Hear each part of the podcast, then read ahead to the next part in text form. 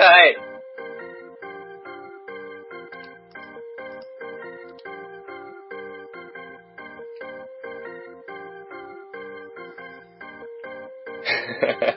何笑ってんのいや、 いつもどうやって始めてたっけど。いつももう繋がったら録音始まってるよ。あれもうこれ撮ってるんですかいや、撮ってないでしょ、これ。だいや、撮ってますよ。って出てないっすもん。いや、自動録音ってやつを導入。これ撮ってんの撮ってます。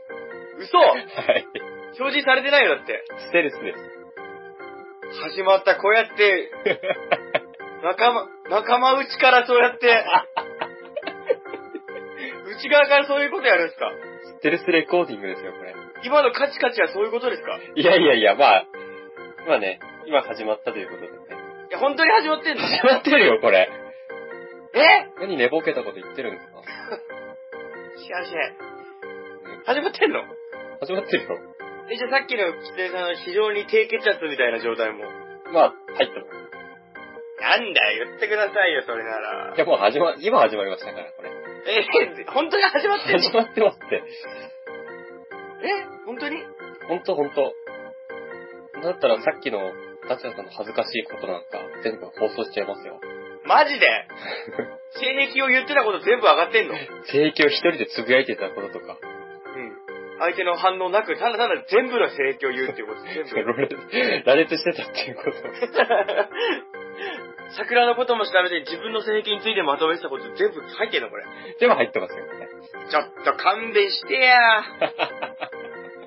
勘弁してよ。インターネットって怖いよ。壁に耳ありって言いますからね。障子にも。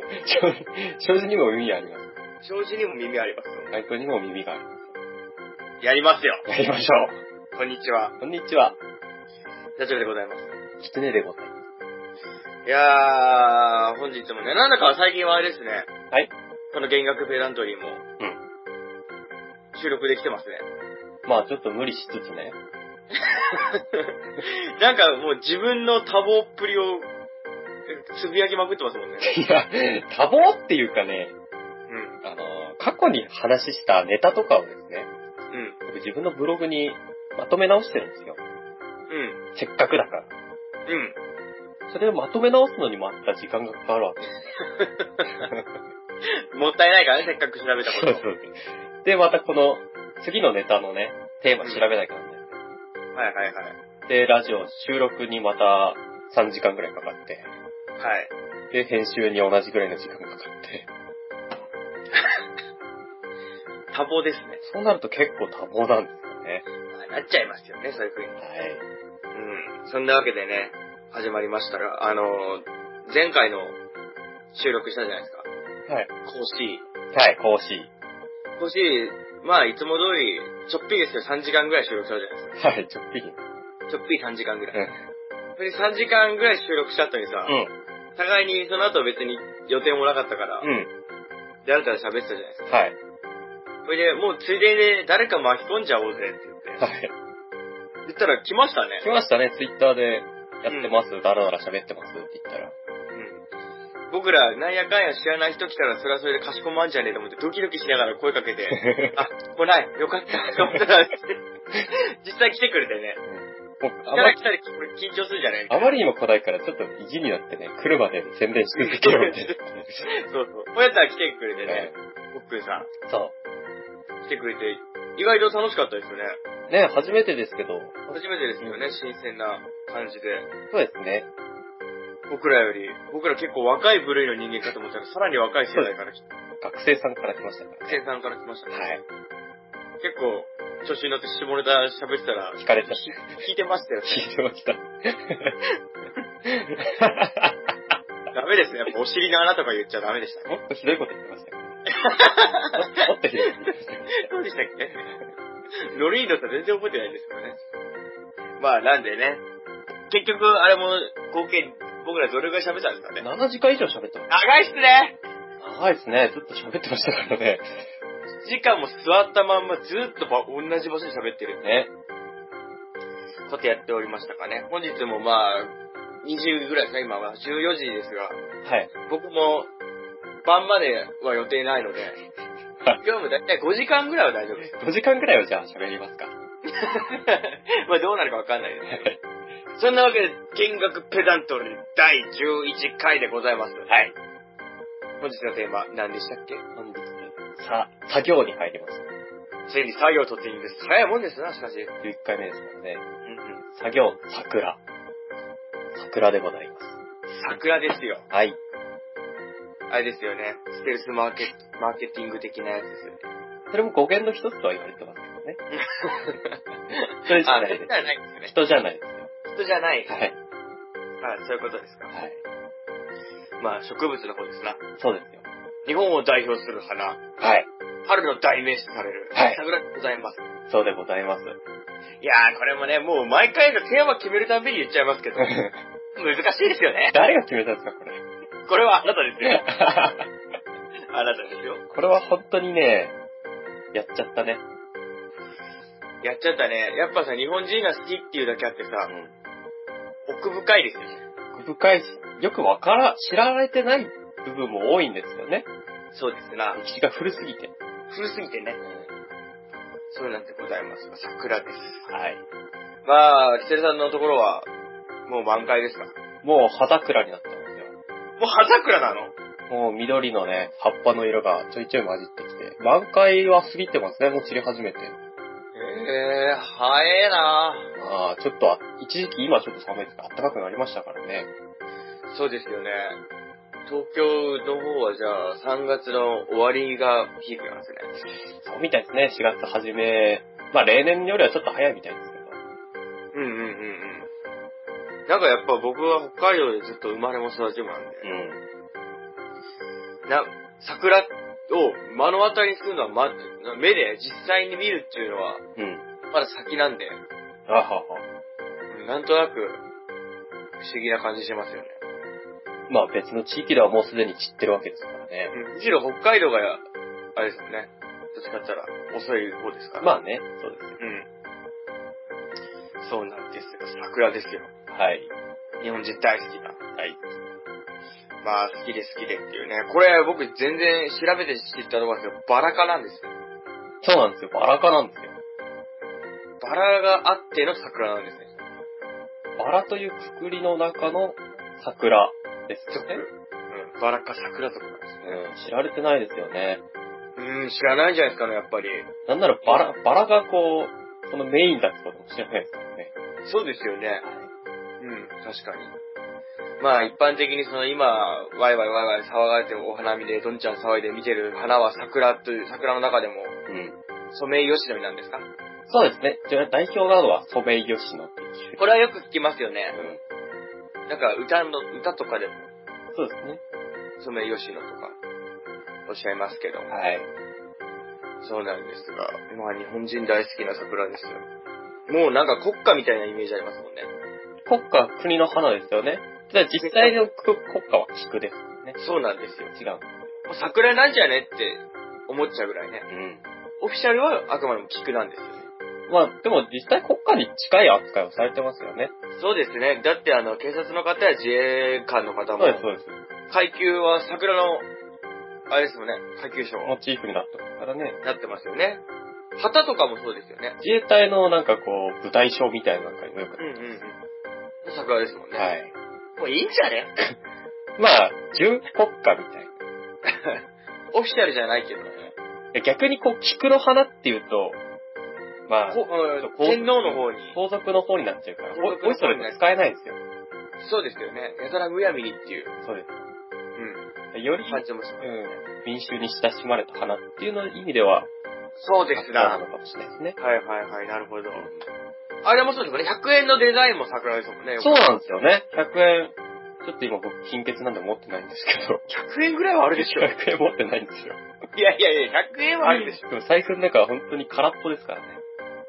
1円たりと思ってる。いや、10円とかは入ってるん ですよ。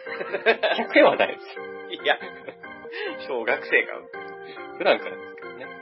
ちょっと持ってないですけど、100円っていうのは桜なんです。そうですよ。僕はお金持ちなんで。お金持ちなんですかうん、おき引きされたけど、お金持ちなんで。はい。ありますよ、桜。ああるんですね。うん。桜。でもやっぱ桜ってピンク色のイメージあるんで、はい。パッと見桜って感じはしないですよ。そうなんですよね。うん。100円でございます。1969年から、67年か、67年から、使われてるもんですが。まあ日本人大好きですよ、とにかく。そうですよ、桜。だって国宝に当たるものや伝統工芸でも桜がモチーフになっていたりとかそうなんでしますからね。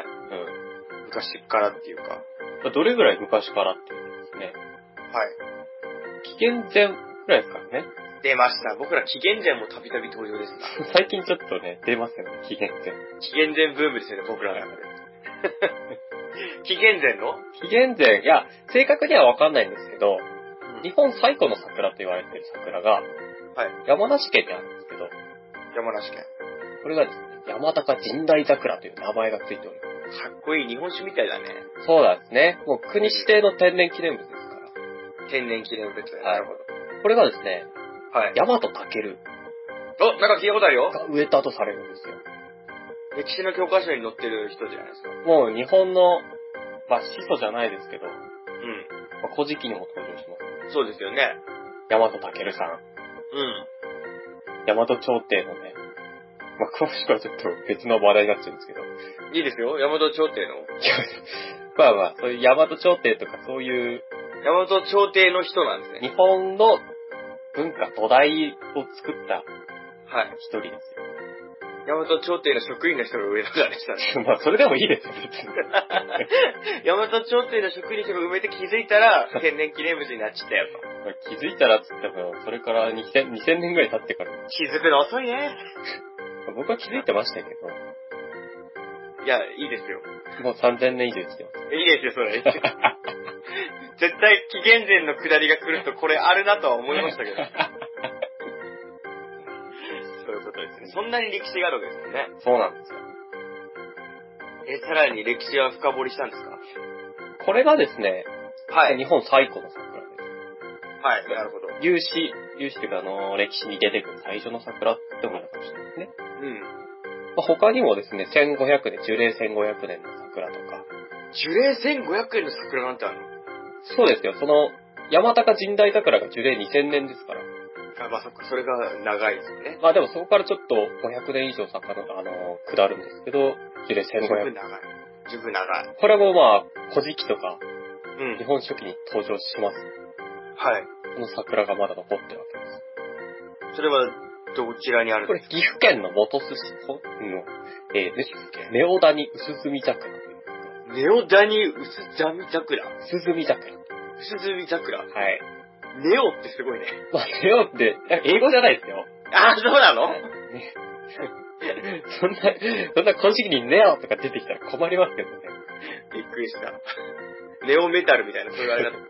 そんなんじゃないですから。 あ、そうです。ネオジオンとかそういうのじゃないですあ、じゃないんですね。なるほど。はい。 1500年か。はい。やっぱ岐阜とかそう、山梨とかそっちの関東の方でも、そうですね。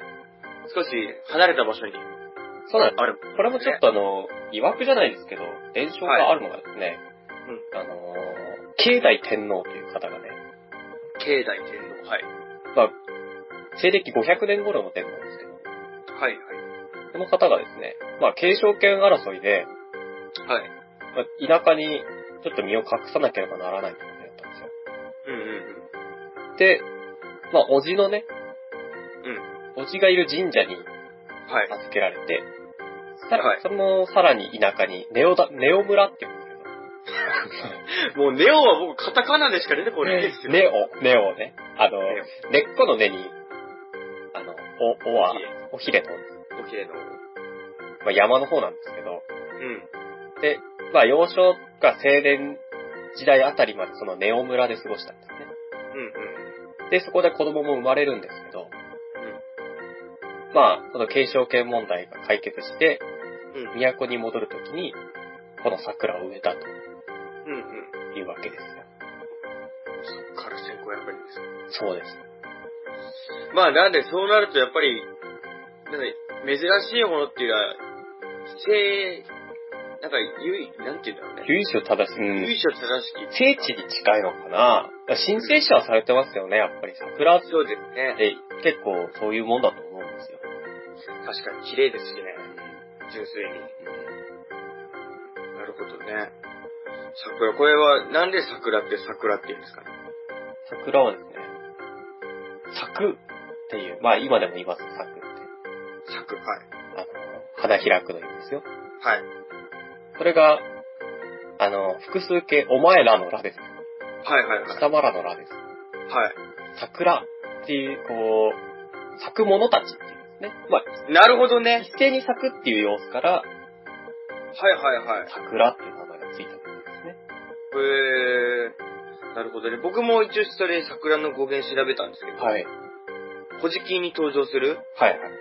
この花桜姫はいはいはい。から転化したものだとか、うんうん。あとはその、桜のさっていうのは、うん穀物の例を、うんうんうん。あの、さって言うらしいんですけど、うん。それと蔵、蔵。蔵が、あの神様とかを鎮座するうん。蔵。で、穀物の、せあの、穀物の霊が鎮座してるで、うん桜っていう。うん。へー。っていう説もおう。あるとかないとかなんですよね。うんうん。まあ、だとしても今聞いたらその、咲く者たちっていうのがなんか一番かっこよろしいですよね。そうですよね。うん。僕今後そうします。今後、あの、もし、日常生活えでえ桜の語源が聞かれた時に は、得意げに言いますので。咲く者たちですっていうドヤ顔で言うんだね。の。ドヤ顔で得意げうに、ん。水割り飲みながら。いこいつうぜえって思われる。や、うざいそうでは言わないよ、そんな。 いや、ダチカさんがですよ、歌いいやわかってるよ、そ んなの。あんだよ。あんだよ。ごめんね、ちょっと正直に言い過ぎたわ。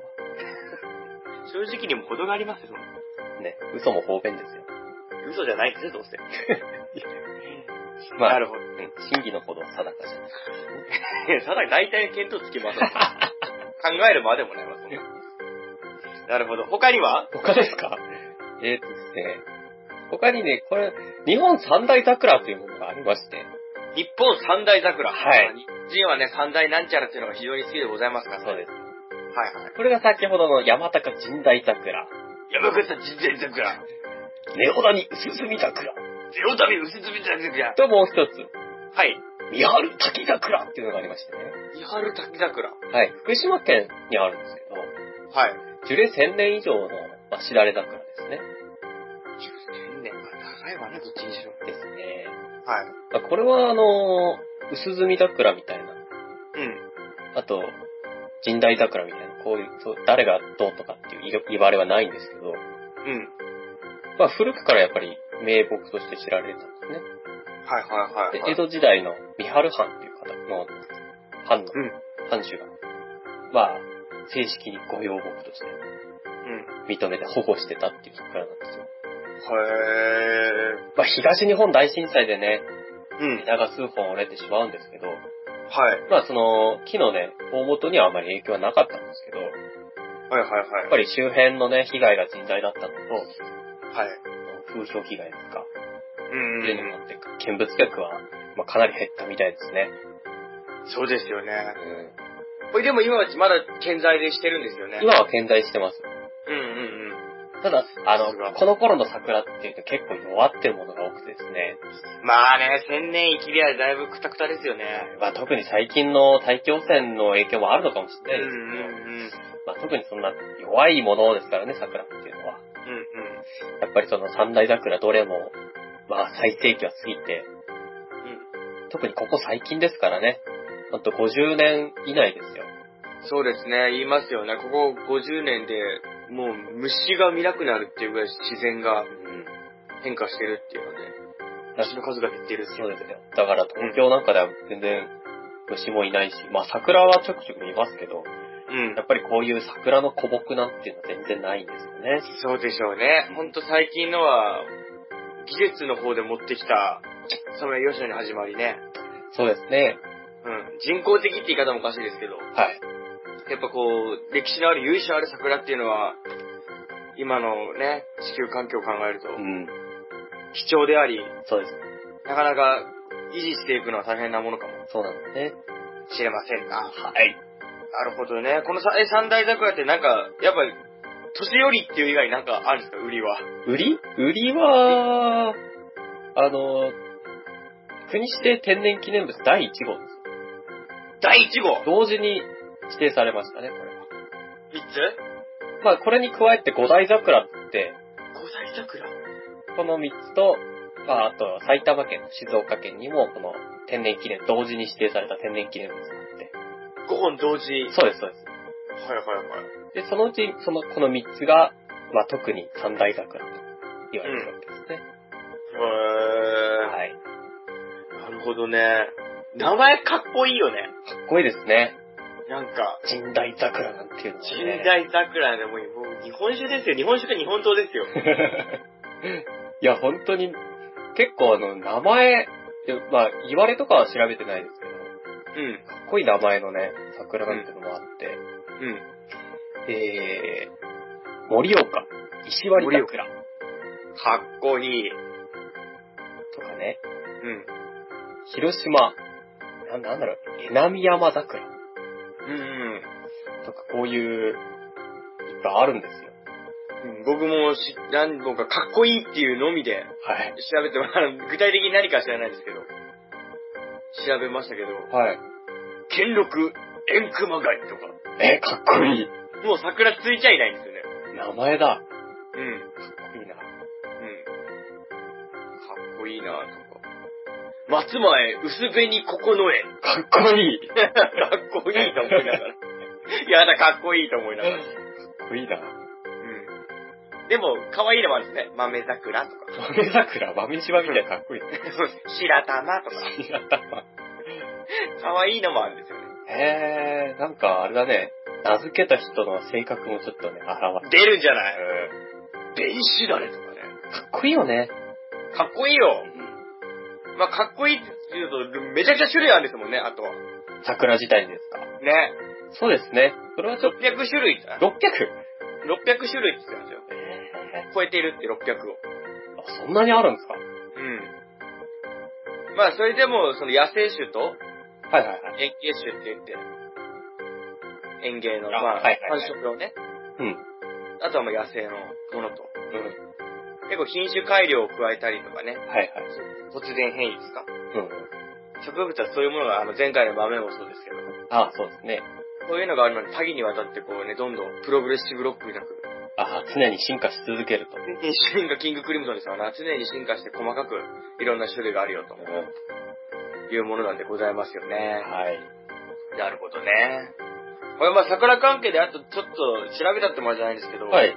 僕全然知らなかったっていうよりは、まあ、しなんだ、最、結構、中ぐ、中学生ぐらいまではい。知らなかったんですけど、桜んぼって桜なんですそうなんですよ。よ。ね、桜んぼって、僕は中学生ぐらいまで多分、桜んぼは桜んぼっていうものがあって、はい。桜は桜ってあの、キクラゲって言ったって食べれるクラゲじゃないじゃん ぐらいの、ぐらいの扱い。まあね、まあ全然もう、実際だって、その桜の木見て桜もなってるとかは見たことないですから、うんうんうん。そう思っても仕方がないんですけど。そうなんですよね。でも、元をたどれば桜の木なんですよね。そうなんです。チェリーブロッサムですから。そうそうそう。で、まあ、観賞用の桜、さっき言った、えー、ソメイヨシノとか、はいはいはい。ああいうのにはなりはするんですけど、うん。実がちっちゃくて、うん。もう酸っぱくて食べれませんよっていう、そうですね。うん、ものらしくて、うん。あのーその、桜んぼ用の桜っていうか、そう、うん。観賞用っていうよりは桜んぼの実を鳴らすための、うん。えー桜であれば、うん。西洋実桜、うん。シナミ桜とか、ほうほうほう。が、まあ、主流であって、そういうのは、食べる桜んぼ、桜うん。が、まあ、なるみたいなんですよね。やっぱり別物なんですね。別物みたいなんです。一同時にはやっぱ、できないんですね。見ながら食っちゃうみたい な。理想は、花見ってもぐもぐするのが理想です。すでに実がなってるんだね。理想は。 おあつらい向きの。桜んぼ狩りと桜、あの、花見を一緒にやるっていうのが、理想ですけど。まあ、そういうわけにはいかないそうよ。なんですよね。まあね、僕もサクランボは結構好きでね、ほうほう。佐藤錦やナポレオンなんて有名ですけど。アマオとかね。アマオといやか、ね。アマオはイチゴですけど。アマオとかね。アマオ。 20世紀とかね。ラッシュだしね。ラフランとかね。な全然違うからね。どんどん楽しくなっちゃって言ってるけど。果実の名前あげりゃいいってもんじゃない。乗った僕が悪かったけそどうですよ。君が悪いんですよ、ごめん。はい。まあね、そうではございますけど、この桜んぼの方は、はい。あのー、桜大好き日本人でもありますけど、はい。あのー、外国が強いんですよね、力が。そうですね。やっぱり、日本の弱いというかね、産地も限られてますし。そうそうそうそう。やっぱり、アメリカンチェリーなんて言うじゃないですか。まあ、よく出ますよね。味が濃くて、こう、なんか、スイーツに。スイーツだね。うんやたら赤っちゅうなんか紫っていうか、あの、酸素浴びた血みたいな色してるよね。かなりね、色が 濃いピです。カピカになった血みたいな。どうして美味しく言えないんだろ う。食べ物をどうして頑張って美味しく言おうっていう努力はないんだろう。いや、あれだよ。グルメのね、リポーターなんて嘘しか言わないですから。いや、ほんとすぎてもダメだよね。真実を告げる番組ですからね。だとしても、カレーを、あの、あれに言ったりとか、そんなことコー言ヒいまーを泥とか、しちすゃいけんと思うんですよ。最低な番組ですから。すごく最低です。そういうこと言うんじゃ ないよ。まあそうなんですけどね。アメリカが有名だったり、あとまあトルコとかイランとかも。あ、そうなんですか。まあトルコが一番作ってるんじゃないですね。へえ。ダイアナ・ブライトが。確か。アメリカンチェリーを作ってないですか。アメリカンチェリーは、まああるかもしれないですけど、やっぱアメリカンチェリー言うだけあってアメリカじゃないですかね。なるほどね。うん、そうだと思いますが。うん、日本でもね、まあ山形県とかも有名ですから。まあ、日本のチェリーっつうとやっぱり高級なイメージがあります。そうなんだよね。特にあの、基本的には初夏の食べ物ですから、うん。春先に初売りみたいなのを競り出ると、うん。 300g で何万とかするほーうほー誰が買うんだん。いるんですよ、物好きあが。、スイカとかもね、そうそう、セリってそうじゃん。何万しますからね。メロンとかも、僕らの北海道夕張メロンとかも、あの、うん。今年1本目のやつとかは、何十万とか、何百万とかするじゃないでうん。まあ、マグロとかもね、すか。そうじゃないですかね。やっぱあれ一番に取るっていうので、ネそうなーんですねムバリューね、プレミアム感が。プレミアム感があるからっていう。だったって食べ物だからね。まあ、食えばなくなるんですね。うん。なるほどっていうところでございます。はい僕はなんで知らなかったんですよね。その桜んぼを最初は、最初というか、もう結構大人になってから知ってんだよ。ちょっと待ってよ。僕もう結構いい大人ですから、わかりますよ、今は。 今は大丈夫ですか今はわかりますよ。美味しいってことでしょ、桜んぼは。まあまあ、美味しいってことですよ。つまりは。だから食いすぎるとね、飽きるんですよね、あれ。桜んぼって。あー、ちょっとわかる。あの、桜んぼ狩りっていうのいたことあるんですけど、はいはいはい。最初10分ぐらいですよね、ピー ク。わーって言ってね。うめえペッうめえペッってこ う、種を巻き散らしながら僕も食うんですけど、だんだん飽きてくると、うん。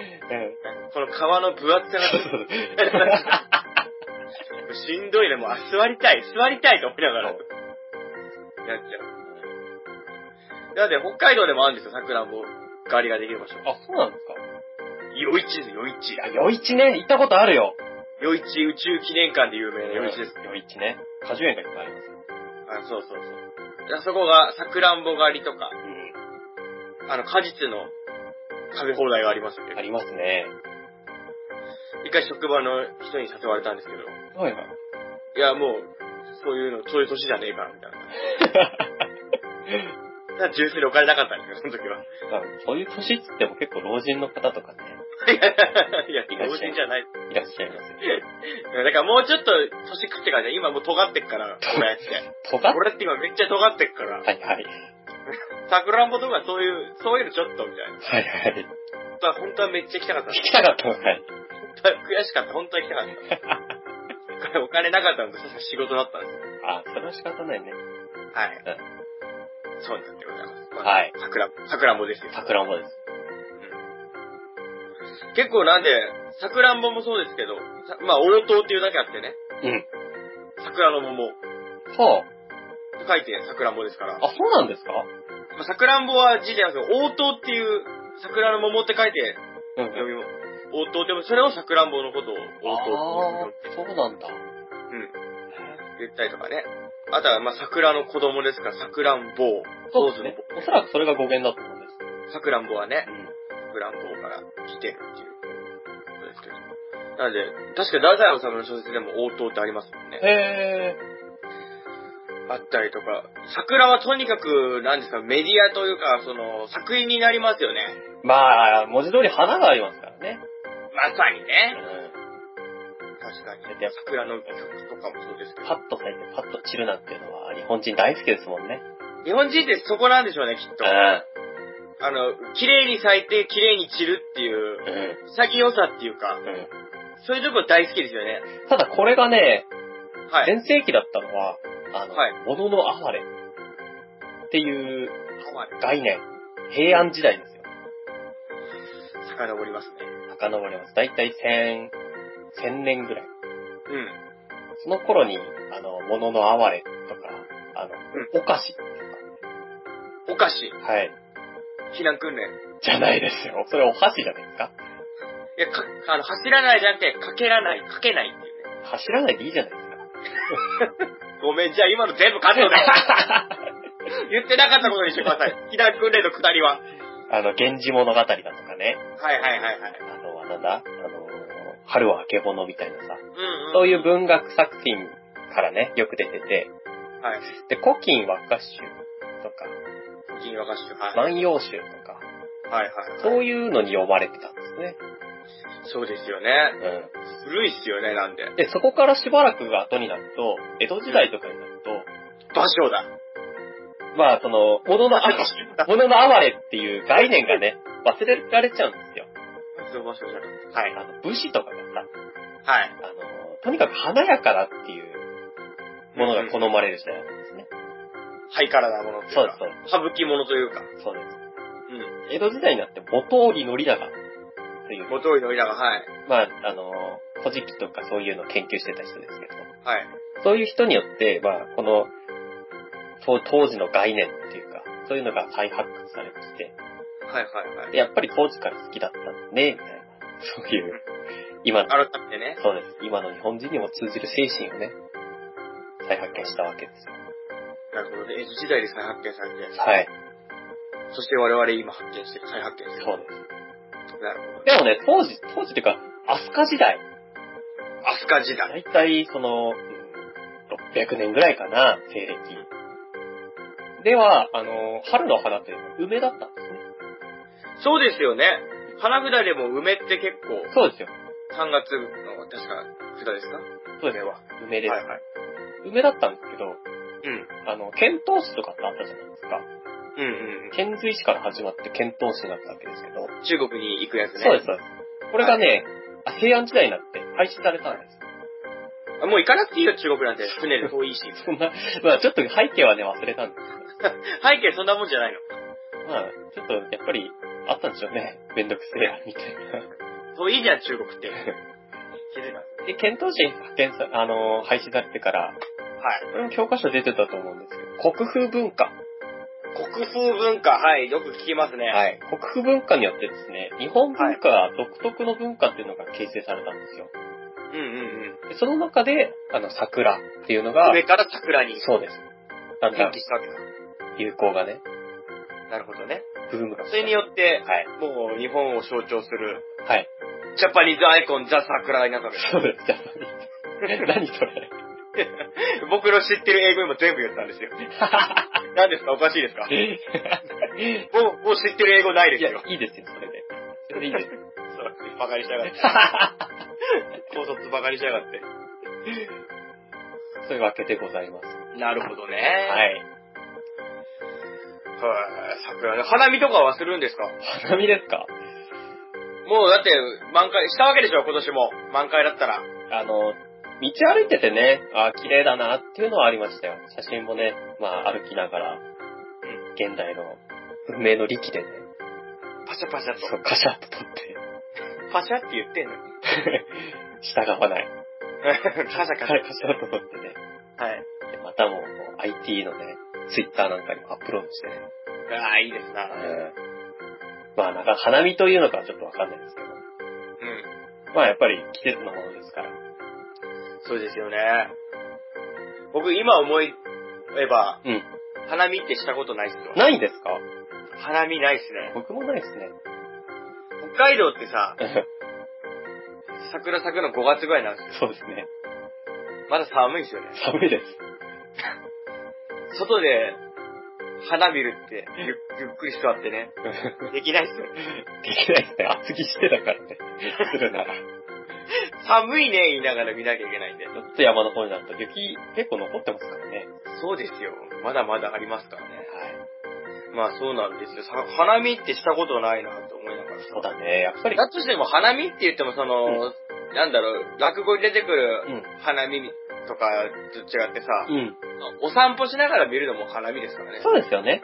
うん。鑑賞としてね、桜を。うそうなんです。桜のその花見ってねえなと思って、一回ぐらいしてみたいなと思うんです。ん。そうだね。まあでも、うん。やっちゃったらいいじゃない、そっち側、東京なら。一人で買えいや、この、んが、んがら捕まえて、ムガさんを捕まえて花見オフ。まあそれもね、いいかもしんないね。うん。いや、しないですけどね。や りや。やったらいいじゃないですか。 だって、そんなことしなくても、大体そこら辺にいる人全員ガナーですから。しまった、そういうことそうですよ。言わずとしても、はい。みんな心は繋がってるよと。あ、やってんなと思っても、全員ラガナーですから。あ、これ聞いてやってんだなと。ん。この番組を。そうはいですよ。はい。お大いに騒げと。はい。ご、え、ご無礼とそ。う手のひらで踊れと。踊れと。我々の。なるほどね。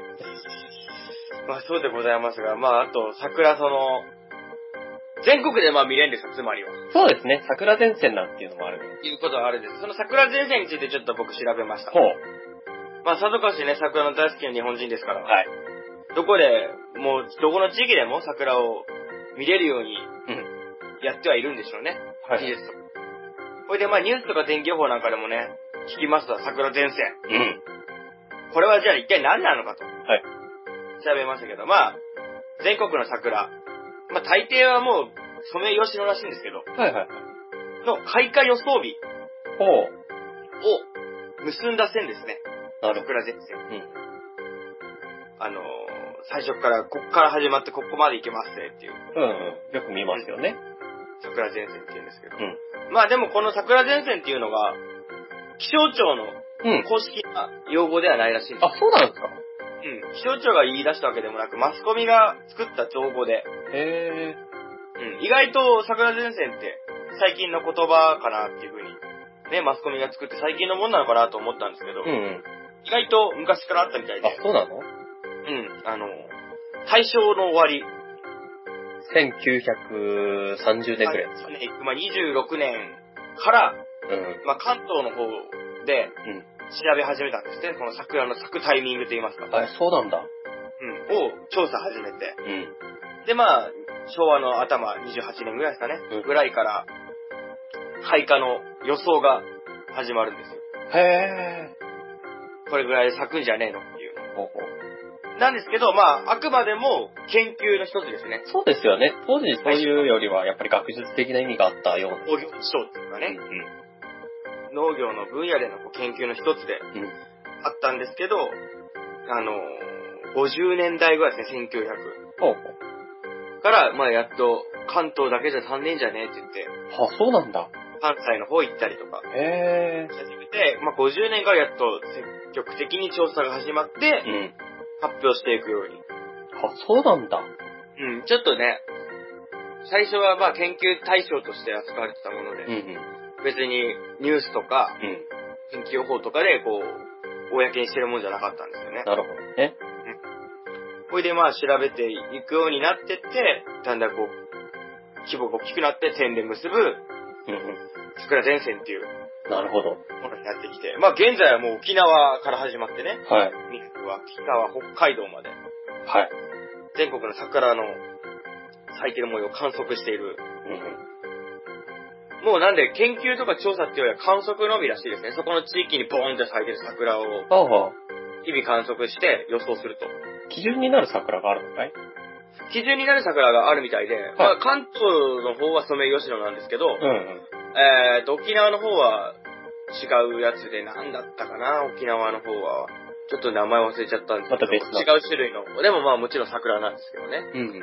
桜を対象に、その、対象になってるものを観測して、いついつよと、うん。うやーるんん。ですよね。まあ、北海道は確か、エゾヤマ桜だったかな。うん。ほうほう。あ、エゾヤマ桜と、で、沖縄の方は、カンヒ桜っていうへえ。種類の桜を対象に、ほうほう。まあ、データを用いてね、今だったら文明の歴で、うんコンピューターですか、そうですね。コンピューターを使って、まあ、調べていますよとうん。言ってるところなんですが、まあ、なんで、沖縄はもちろん暖かいじゃないですか。 はい。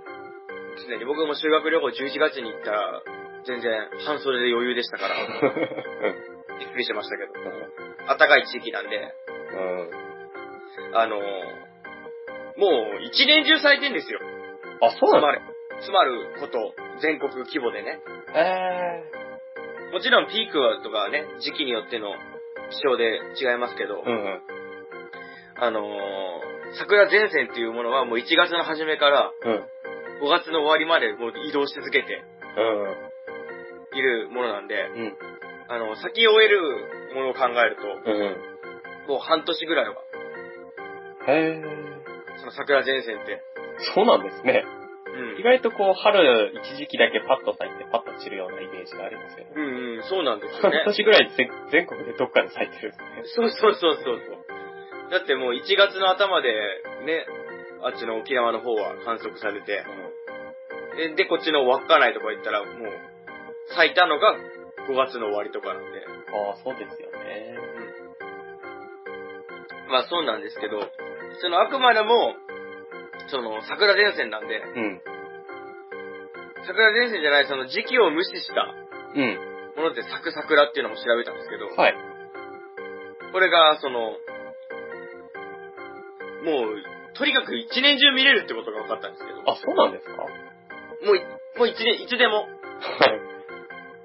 時期関係なく見れるみたいで、あ、そうなんですかあの、ポイントさえ押さえればっていうか、場所さえ、うんうん。ものがあるみたいなんですけど、その、さっき言った品種改良とかね、ミュータント的なことがうん。うん。含むと、あの、春以外にものもいっぱいありまして、えあの、桜の種類によっては、え。うん。年2回咲くえ桜ってあるんですって。そうなんだ。うん。春はもちろん咲くけど、うその前にもう一回咲くよっていう。ん。ね、何それすごいね。すごくないですか思わせぶりだ ね。そうですよ。ダブルブッキングですよ。聞きはしてない けど。桜としてのダブルブッキングです。ワンストライクしてからなんですのがありましてね。ね。その、鎌倉、うん。神奈川県の鎌倉ですか、はい。の小安観音っていう場所で、うん。九段桜っていう。おう。また、九ま段。たかっこいいな。九段桜かっこいいですよね。の桜は12月から、はい、咲いてえ、 12月。早っ。いや、 遅っ。どっちだろうね。早いか、遅いのか。早いといえば早いしさ、遅えよといえば遅えけどさ。だからそれはそれぞれですよね。そうですね。うん。遅い早いかは別として、12月に咲くんですって。うん。これで大体4月で終わっちゃうと。でも長いんだね。うん。で、あったりするものとか、うん冬桜とか、あ、そういうの四も季桜っていう桜。へこれは秋の方ですね。ーあ、そういうのもあるんですね。 9月、10月に咲いて、うん。まあ大体春先には終わっちゃいますねっていう。長いね。そうですね。長いのか、早いのか。まあそういうのがあったりするんで、 はい。あの、日本各地場所さえこだわらなければ、一年中桜を楽しめるもの、なるほどね。ものなのですが、はい。あの、桜前線先ほどもたびたび出てますが、うん。これがこの、ね、桜前線っていうものがあってこう分かるようになったんですけど、はい。この桜前線っていうのが一個のものに対して、すごい、その桜っていうものに対して、すごい細かく調べるんですよ。あ、そうなんですかうん。咲き方にしかり、うんうん。三分咲き、五分咲き、七分咲あ確かにそうですよね。きして満開と。うね、を、細かく報道してるんですよね。ん。うん。模様を。うんうん。っていうと、そういうのって、うん。世界規模でも、うんないんですって、こんなに。あこんなに細かく、お前ら全、にその、その世界、その 国で、ありとあらゆる場所でこれだけ咲いてるよっていうことを、 うん。 1年かけてずっとやってるっていうのは、世界規模でないんですって。確かに、たかが花ですからね、言うなれば。だっ てね、ほっといたって咲くし、うそういうもんですからん。ほっといたって咲くしさ、一時、ね、頑張って咲いてみたいなことをさ、ね。うんこうしなくたってさ、咲くもんは咲くんですね。なんですけど、それぐらい細かくこうやってるのは日本独特らしいでえすー、ね。そうなんだ。うん。日本人らしいじゃ日本人らしいです。そうですよね。なんか無駄、好きな桜に対してのその向き合い方というかさ、文化を重んじるっていうか無さ、駄遣いっていうのね、無駄遣いかもしれないけど。確かすに。そういごういところだ。うん。そうなんだけど、うん。なんか、ここ最近は、んあの、地球温暖化ですかはいはい。地球温暖化っていうのもあって、この桜前線の予想をしても、うん。毎年毎年予想よりも早くなるんですって。やっえー、そうなんだ。ぱ暖かくなるからなんでしょうけど、へうん。あの早めに、予想よりも早めに、こう、花が咲いちゃうよっていうー。。あ、そうなんですね。うん、なんでさ、こう自分でも思うのは、やっぱり寒、桜って春の風物詩、代名詞的なものありますので、うん。視覚としてのこう、受け入れる感覚として、暖かい、暖かくなってきたんだなっていう春の訪れをさ、うん。思うもんで、寒い時期から、暖かい気持ちになるかなっていうふうに、うで、いいもんかなとは思うんですけど、ん。うん。早く咲けば咲くほど、温暖化が進んでんだなっていう背景が見えると、そうだね。ちょっとなんか、寂しいというか、焦るっていうかさ、なんだかなってう。いうんふうに思うな。なる僕が桜前線を調べ思ったことでした。ほど。なるほどね。桜前線やっぱりそういう、調べるって、最初はただ桜をね、知らせるとか、そういう意味だったのかもしれないですけど、多分後世になって、もっと後ですけど、はい。今より未来になったら、結構、その、今、当時、今のね、状態、桜の状態とか、うん、そういう環境とか調べるのに重大な資料になると思うんですよね。そうだね。なかなか他にはないっていうこないっていうところでと。ね、ん。世界規模で珍しいことだっていうふうに言われることだけあるし、その、花一つにしても気象が影響しているものですし、うん。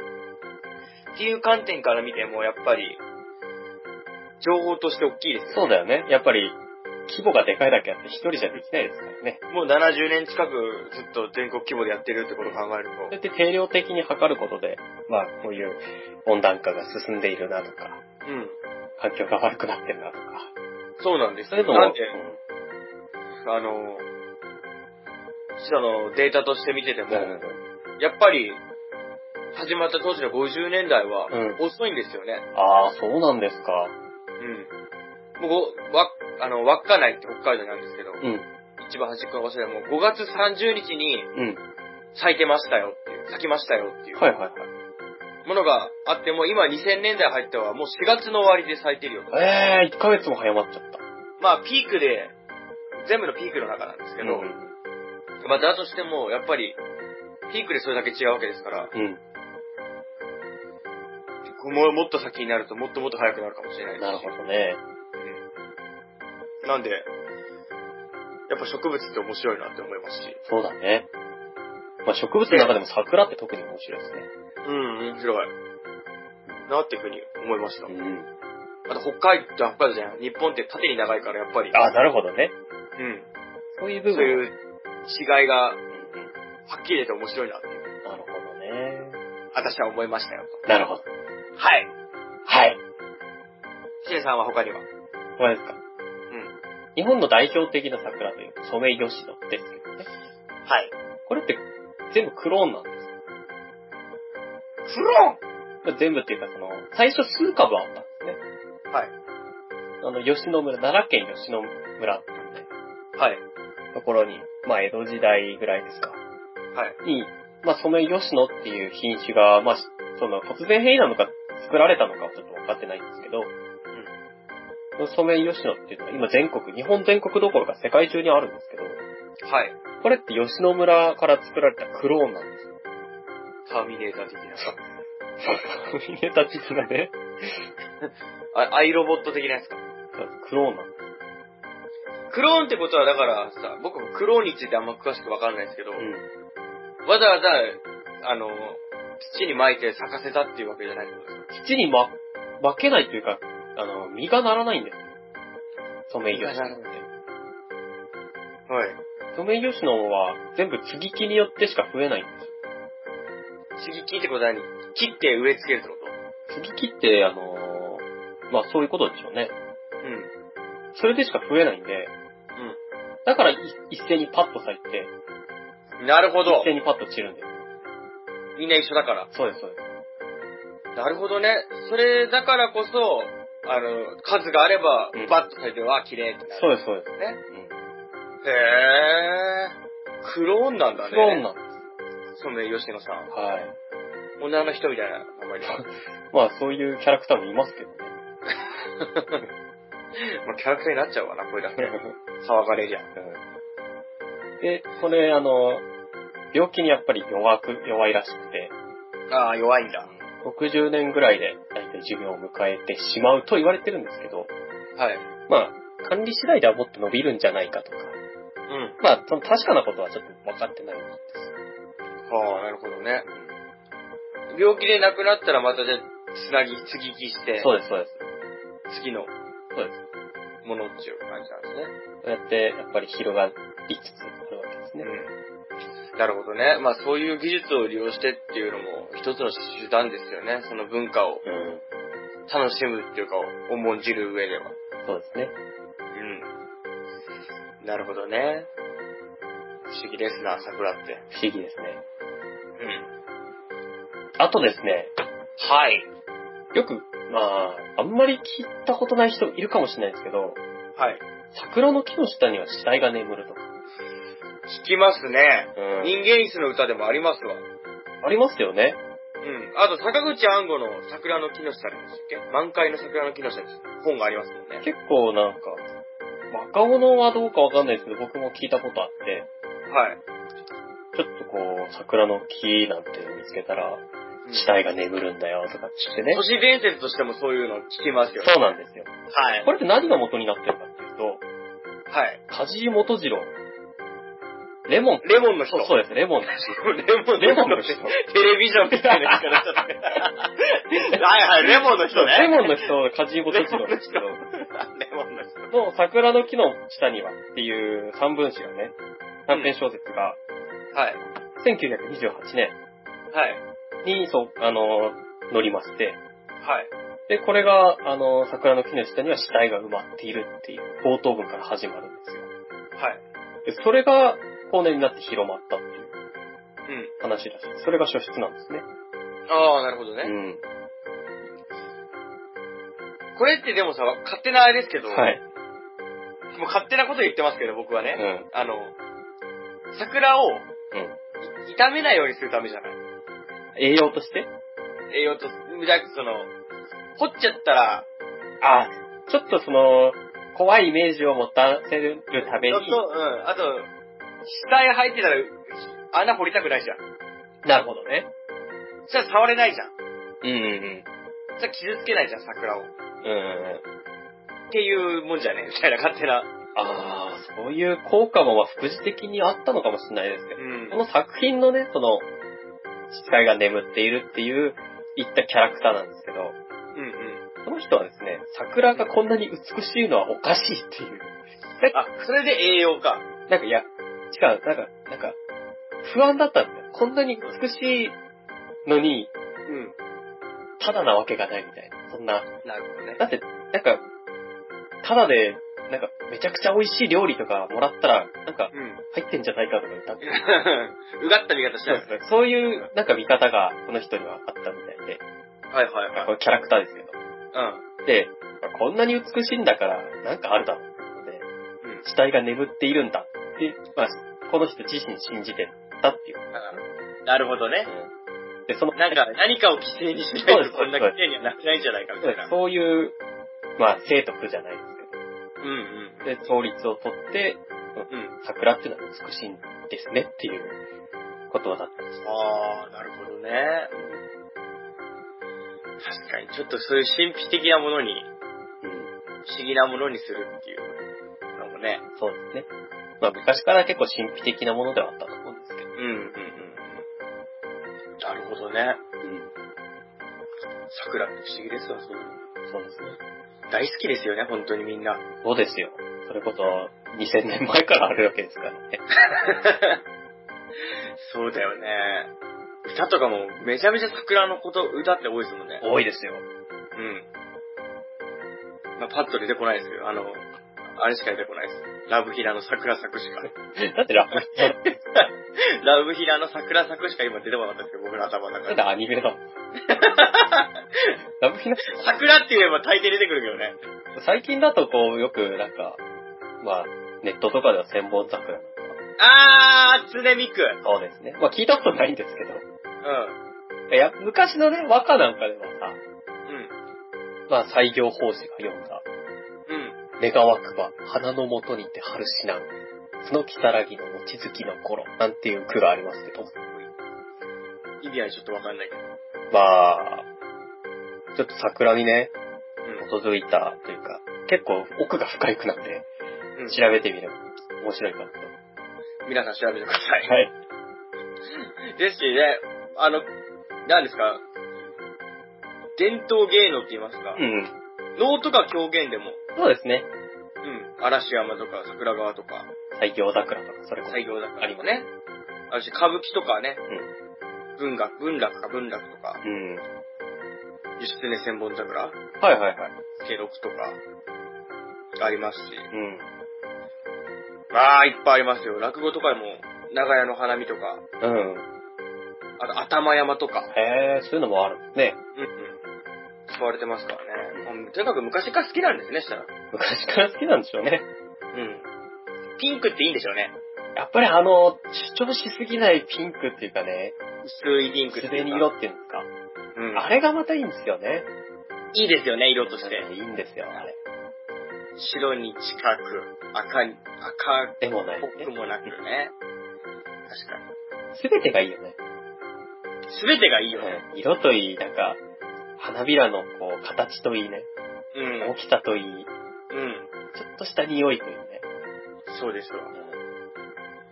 あ、今それで思いましたけど、思い出しましたけど、うちの実家のうん。庭に、うん。さくらんぼの木があったんですよね。そう、そうなんですか。うん。さくらんぼの木があってさう、ん。小学生ぐらいまでは、ちょっとなったりしたんですよ。あ、そうなんだ。うん。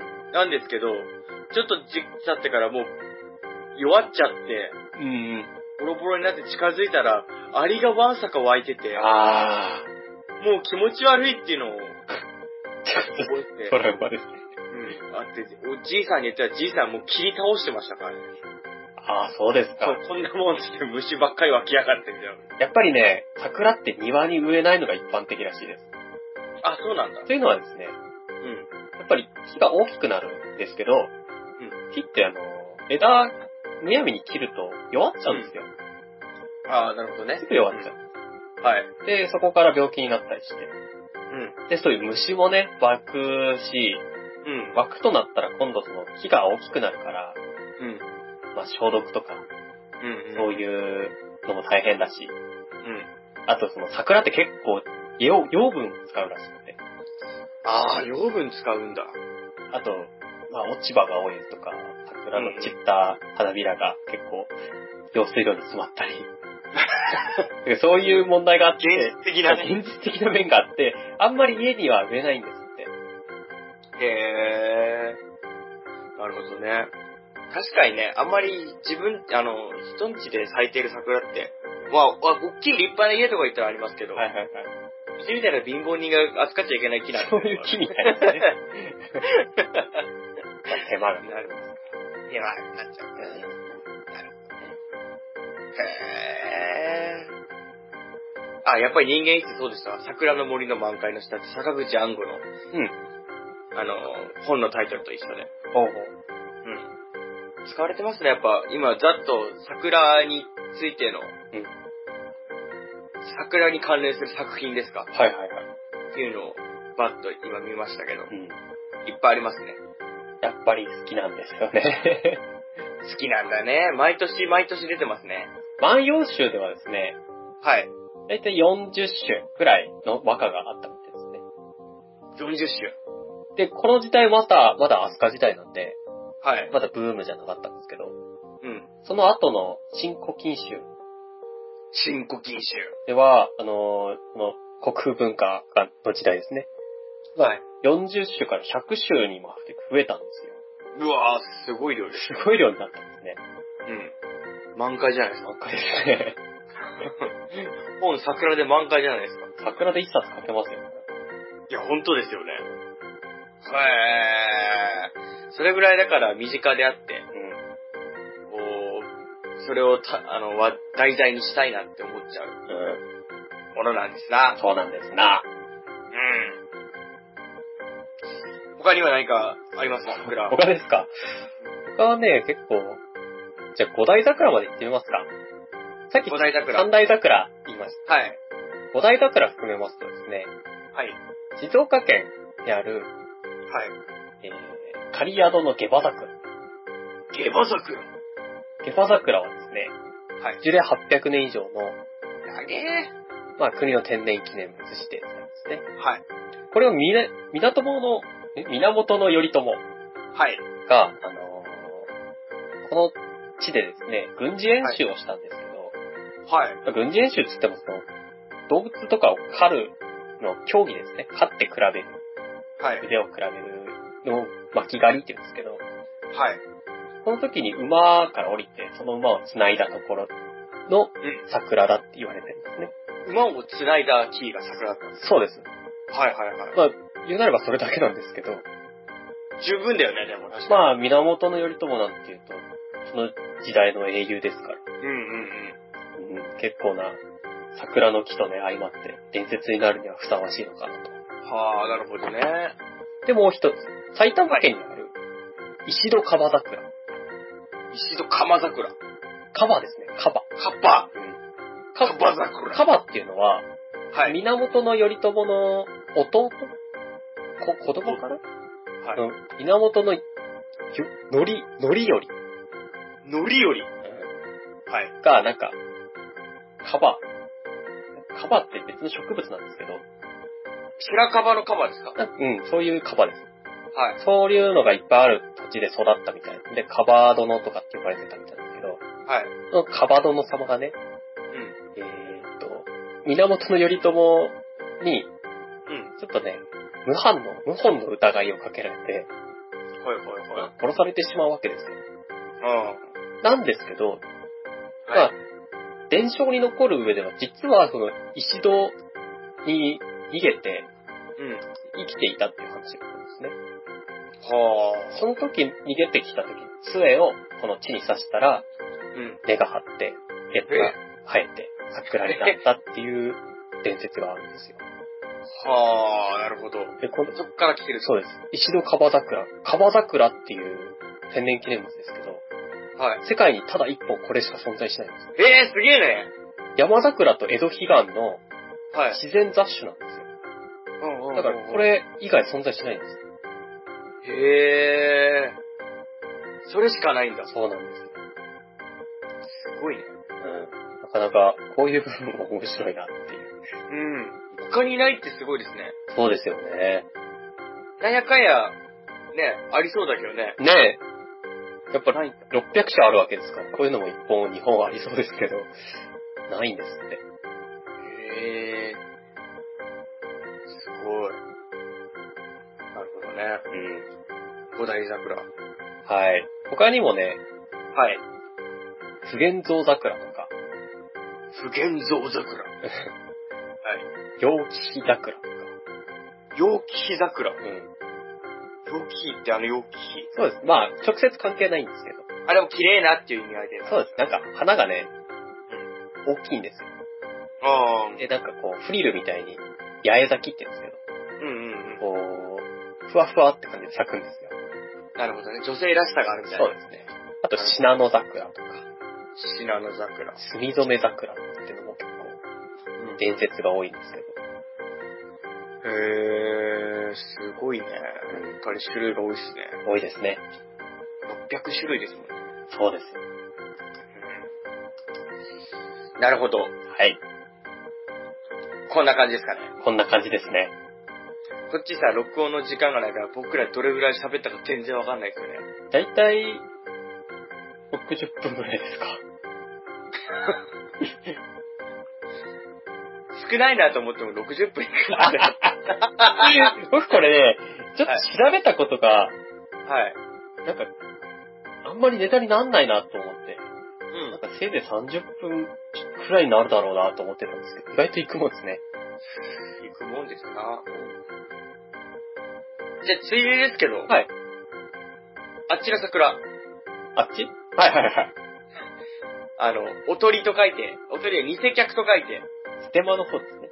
はい。桜ですが。うん。まあ、桜。桜の花がパッと咲いて、さっと散ることから、うん。その場面の盛り上げ役はいはいはい。という場所から来ています。桜。おとりの方ですね。あ鳥の方。まあ、偽客と書いて桜というんですが、露天商の方が当て字でうん。生まれたみたいなんですけど。あ、そうなんだ。うん。これもね、実は歴史が古くてね、へえ。うんあの、江戸時代のうん。桜の花見は無料で見れますってっていう。まあ、見るだけならただみたいな。で、そのところから、芝居小屋あるじゃないですか。うん。芝居小屋でタダで見せてもらって、うん。その芝居の見せ場のところで声かける、あの役者盛り上げるような。ああ、なるほどね。はいはいはい。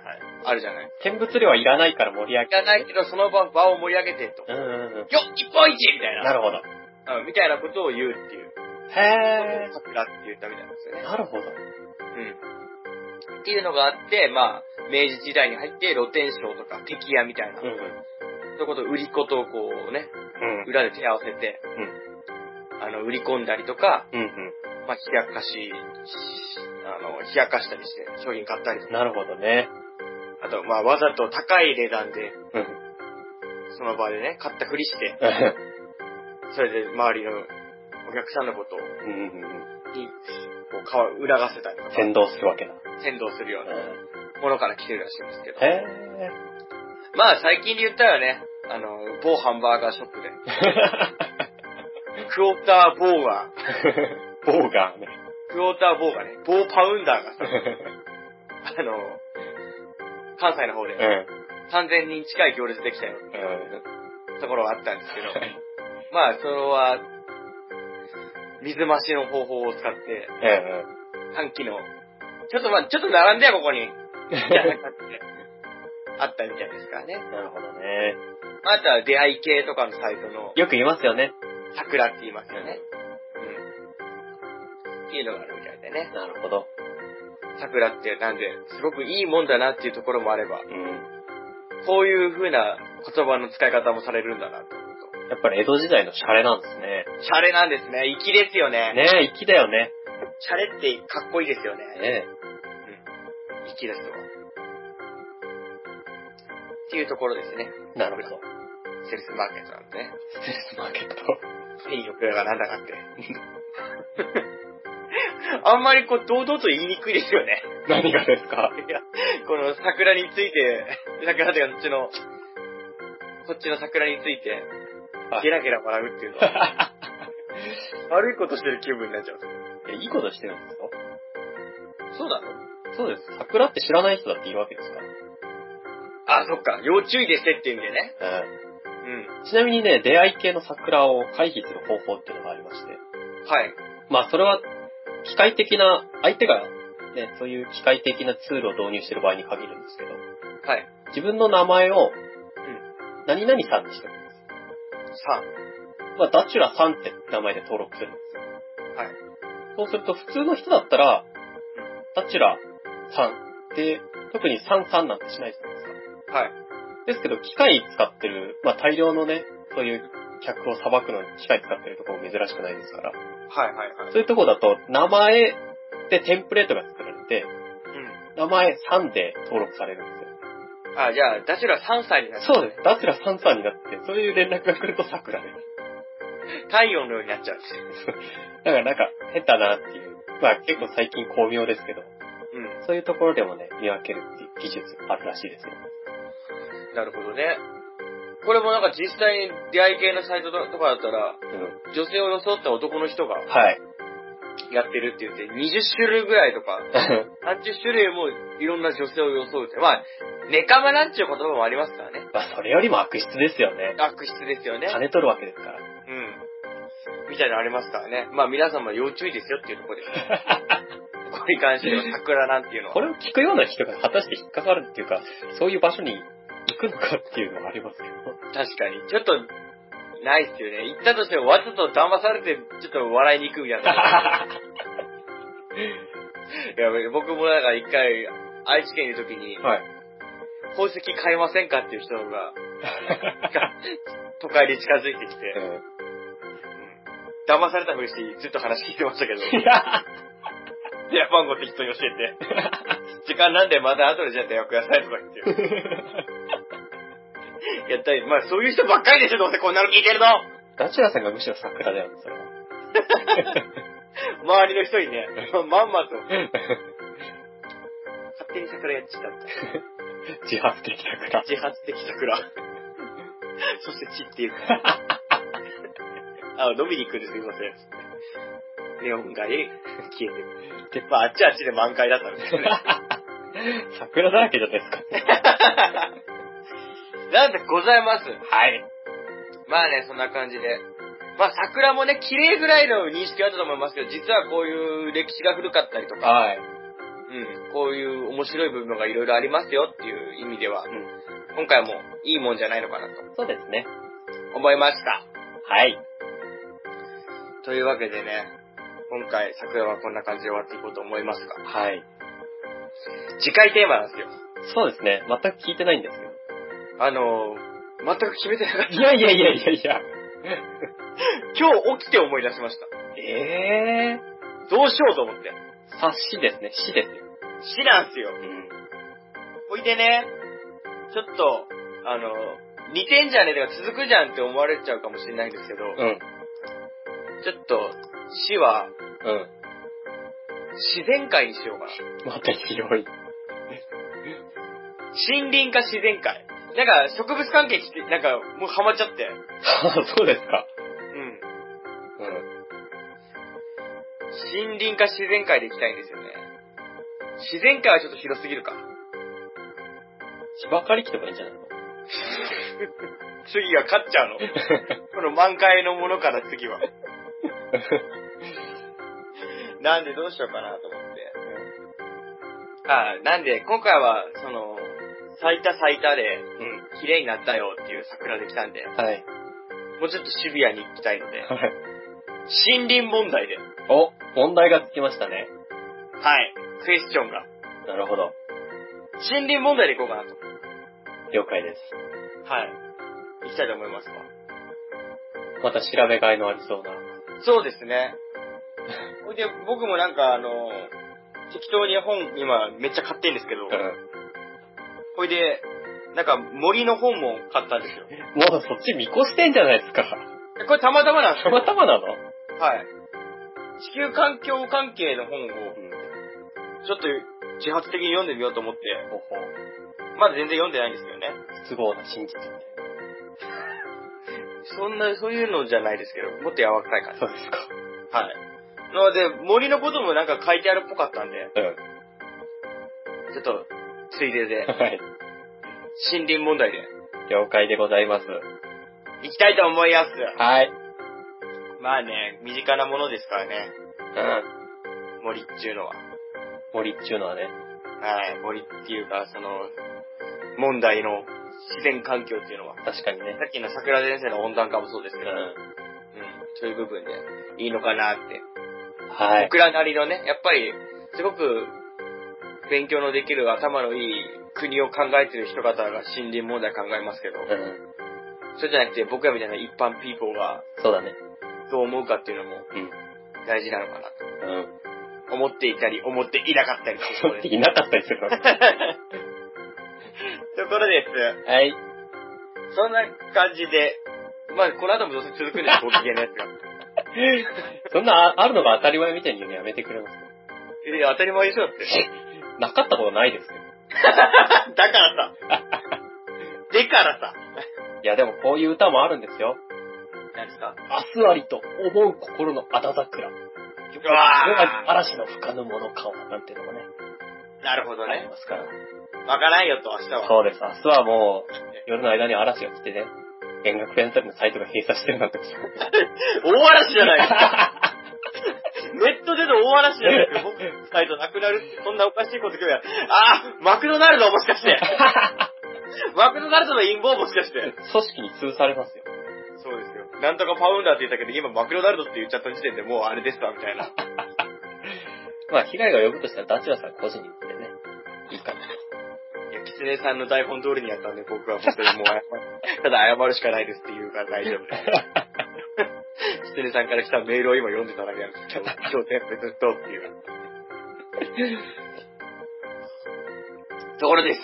はい。そんなわけでね、見学ペダントリー第11回いかがだったでしょうかはい。まあ、聞いてる方が増えてきてるっていうことでね、う非常に嬉しいものですよん。ね。ね。うん。大丈夫なのかなって不安にもしてますけど。反社会勢力の一派として見られるかもしれないですね。過激派。 ンガペ派の、音ンガ楽派のペ派の急研展究望だが、ったんです急店舗が、なっちゃいますけね。ど。はい。まあ、そんな感じで、また次回、自然界、自然界で森林問題ではい。お会いしましょう。はい。バイバイバイバイ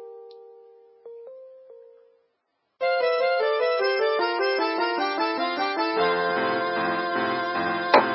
お疲れ様でお疲れ様です。す。よかったわ、なんかずっと元気ないかと思ってまし元気ですよ、僕。た。あの、寝起きのテンションが、つってたから。寝起きからもうあれですよ。ヘドバンですよ。それ不安定な人です。非常に何か不安定です。何か不安定だったら、悩みが抱えてこう、大きな闇を持った人ですよね。 寝起きからヘッドバンキングだわ。なるほどね。結構リツイートとかされてますもんね。ねえ、なんか、まあ、ファンの方とかもいらっしゃるみたいな。いや、いるのかもしれない けど、晒してやろうぐらいの気持ちなのかもしれないけど。うん十分ですよ、晒してもらえれば。ですね。うん。なるほどね。うん。最近はさ、はい。インカペを調べるときに大学ノートを書いてんですよ。ほ大学ノートにさ、もうとにかく自分の頭の中身を書こうっていう大学ノートが一冊あって、う。ほ見た夢とか、う。うんうん。ちょっと面白いなと思ったことをね、書いてるノートがあるんですよね。うん。そういうのはなんか、結構入ったやつか。まあ、たくさんではないですけど、み見た夢を起きた瞬間に書いてるから、もうちょっと不気味だったりするんですよ。なんか、この間見た夢って書いてあって、うん。一個ちょっと読みますけど、僕がラグリ書きで書いてるんですけど、うん。この間見た夢、うん。親父がヤクザの車に乗っている、かっこ後部。車から二人のヤクザが出てくる。親父は怪我しているなとなんとなく思うう。んすごく怖いし、なんだか親父は死ぬなと根拠なく思う。うん。ヤクザに気づかないように車に近づく。親父が運転席に移動しており、うん。二人のヤクザを引こうとする。僕もそれに加担してアクセルを踏む。足を、かっこ足を怪我していたので、父は力が入らないと僕は思ったらしい。うん。でもマニュアルなのでよくわかんなかったので、少ししか進まなかった。 隣のビューと親父は死んでいたって。っていうことがノートに書いてある。 何それわかんない。怖いよ。そういう夢を見たみたい。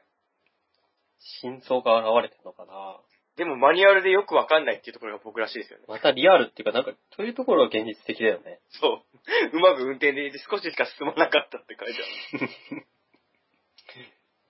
そう。あとね、これはな何を思ったか彼が夢じゃないんですけど、 うん。中井貴一の目がミッキーみたいで怖いって書いてあ る。ツッコミどころしかねえよ、そこは。何なのこれっていう。ミッキーみたいじゃないし、うん。ミッキーの目はそんなに怖くないと思う。うん。思ったんだろうね。思ったのだろうね。うん。思ってしまったんだから仕方ないですね。そう。これ思ったんだからしょうがないこと書いてあるんで。うん。うん。不気味ですよね。そういうことばっかり書いてるわけだ。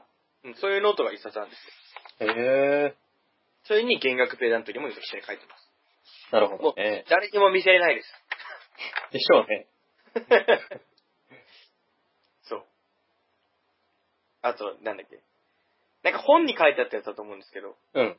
日本人はうん。神的、神的なうん。美学の基準よりは、うん。横並びの道徳観で選ぶっていまあ、出る杭は打たれるじゃないですけど。う。うん。結局、神とかのやつでよし悪し決めるんじゃなくて、うん。試験点見て、だよ横並びの道徳観で物事を決めてるんですねっていう。なるほど。多分いいなって思ったんじゃないですか、その時は。まあでも、実際そんな感じしますよね。うん。なんならこの、この不気味なノート。脈絡のない。気持ち悪いな。だってだって死んで、もし死んでそのノートが発見されたら、それだけでミステリーになりますよ。ミステリーになりますね。この一冊ミステリーになりますよ。 なります。意味わかんないことばっかりあるの。これは人には見せれないなと。うんうん結構ね、書くことが好きでね、うん。もう一冊別のノートでね、わかんないことを永遠と調べてるノートもほあったりとかね。う。うん。あの、文章力ないくせに字書くの好きなんですよまあ、書くって最近しないですからね。ね。うん。いいことだと思いますよ。そういえば文通どうだったんですか続いてますよ。あ、そうなんだ。うん。今も続いてて、今回また、あのね、最初みんなすごい早いスパンでやったんですけど、うん。だんだん間が、みんなお落ち着いてきたのか間が置いてくるようになったんですよ。あ、なるほどね。なんで月1、2回のやりとりみたいな。うん。なんでやってるんですけど、面白いですね。やっぱり、あったかい地域の人とかと喋ってると、うんうん。もう植物バンバン咲いてるよとか、ほの話だったりとか、音楽とか本の話とかすると、う。うんなるほどねっていう。ああ、こういう本もあるんですねっていう。うん。うん。だね、字書いてやるから。字は上手くなりました。多少なったね。おう。あと、下手って言いながらも結構上手じゃないですかって言ってくれたりする人もいて。それは一生懸命上手に書いてるからね、と思ってしてますからね、うん。思いつつ。うん、多少は字上手になってると思いますけど、うん。 だけどこの僕の、僕の頭の中ノートは、頭の中の書いてあるノートは気持ち悪いことしか書いてない。だしかも寝起きで殴り焼けでもうちょっと気持ち悪いです。 ノート気持ち悪い。気持ち悪いノートだね。 気持ち悪いノートですよ。どうしよう、これ。夢で、夢のことも書いてる。夢日記をつけたいなっていうのが多分始まりだと思うんですけど。あ、そうなんだ。うん。安倍工房かなんかの本読んで、うん。面白いなと思タチラ版つれづれ草みたいな。 う。うん、どちらかというと夢日記のね、ダチラ版笑う月っていう、あれだね。あ、そうなんだ。坂口安吾じゃねえや、安倍工房の人のその笑う月っていう夢日記みたいの、うん。の影響なんで、なるほダチラ版笑う月ですよ。笑う月ってまた僕になんか合いそうな感じだね。ど。なんかね、うん。病んでる感じがするね。 病んでないからね。 全然病んでないよ。でも病み、 病みたくなるわって話ですよ ね、ここはまあでも、無事、ボタスポの収録も決まりましたし、あ、そうなんですね。今回は向こうに行こうと思ったんですけど、うん。まあ、いろいろあって、うん。 移動費が出ないので、来てもらおう。いろいろあってね。 いろいろあって。まあ、それはボタスポの方で叫ぶと思いますけど。安田さんに、うわ、ダッサって言われながら。ひどい。ひどいな、と思いながここぞとばかりにね。 ら。うん。弱ってるところ狙って、急所をついてきますから ね、彼も。ダッサって言われて。 うん、そっちはまあ、ボタボタスポンポンの方、はい、楽しみにしてます。楽しみにしてもらえればいいのかなと。いうとこなんですけどね。はい。まあね、今ね、部屋がね、うん。ここ一汚いんですよね。ここに汚いな。ここ一汚いですね。 初めて聞いたよそんなの。ここ一番ですね。ここ最近、ここ数年一番汚いんですよ。 どんだけ汚いんですかえ、どんだけ汚い足の踏み場もない。あの、こたつにうん。 ビールの酒のカンカンが20本ぐらい上がってます、今。捨てなさいよ。うん。足の踏み場がないんですよ。まあ、仕方ないですよ。え部屋ってでは汚くなるもんなんですよ。でも、普通の人の家が綺麗ですよね。いや、僕の部屋は汚いですけどね。そうなのそうですよ。僕じゃあ大丈夫な方ですかね、こ多れ。い分や。、あひどいな、でも。まあ、部屋が広い分ね、そういう余計目立つというか、規模がでかくなってるのかもしれないですけど。すごいっすよね。このへ部屋が広いっていうのは。ねえ。ああ、あとね、ベースのアンプが壊れたんですよ。えなんなくなっちゃいました。あれ僕が買ったやつですかあの、一緒に買いに行ったやつです。ハードオフに。ああ、はいはいはい。プレコの壊れちゃった。壊れちゃいました。ただの大きい箱になっちゃいました。せっかくこの間言われて、じゃあ、わしもベース弾いたろうと思ったんですけど。ん。でもギターアンプで鳴らせますよ。なんか、良くないでしょ、でもあんまり。いやぶっちゃけ変わんないですよ。壊れたりしてないのそんな家で鳴らすぐらいの音量じゃ変わんないです。ああ、そんな傷んだりしてませんでした。しませんね。ギターアンプ僕のものじゃないんで。いいでますあ、よい。くら壊しても人のもんだけど。いいですよ。いいですかね。はい。なんで、その壊れたベースアンプがあって、うん。あと先輩から音響っていうああ。メーカーのうん。ステレオをもらったんですけど、うん。 もらって2週間ぐらいでぶっ壊れる。そその音響自体がもう15年以上前のステレオだったんですよ。まあ、いつ壊れてもおかしくなかったですね。うん。音がすっごいいいんですよね、やっぱり。あ、そうなんですか。音響とか伝言とかって、やっぱり、大手メーカーですけど、うん。ステレオあの、AV 機器の中でも。うん。で、音いいなと思って、それで、結構、あの、CD 媒体で聞いた方がやっぱ音綺麗だから、うん。 CD もいろいろ買おうと思ってさ、CD 買ったんですけど、いろいろ買ってみたりしてるんですけど、ステレオ壊れちってね。これもただの箱です。ただの箱だらけです、うち。捨てないとね。これね、捨てるのお金かかるもんね。そうだね。いやーハードオフ持っていきなよ。あ、そっか。うん。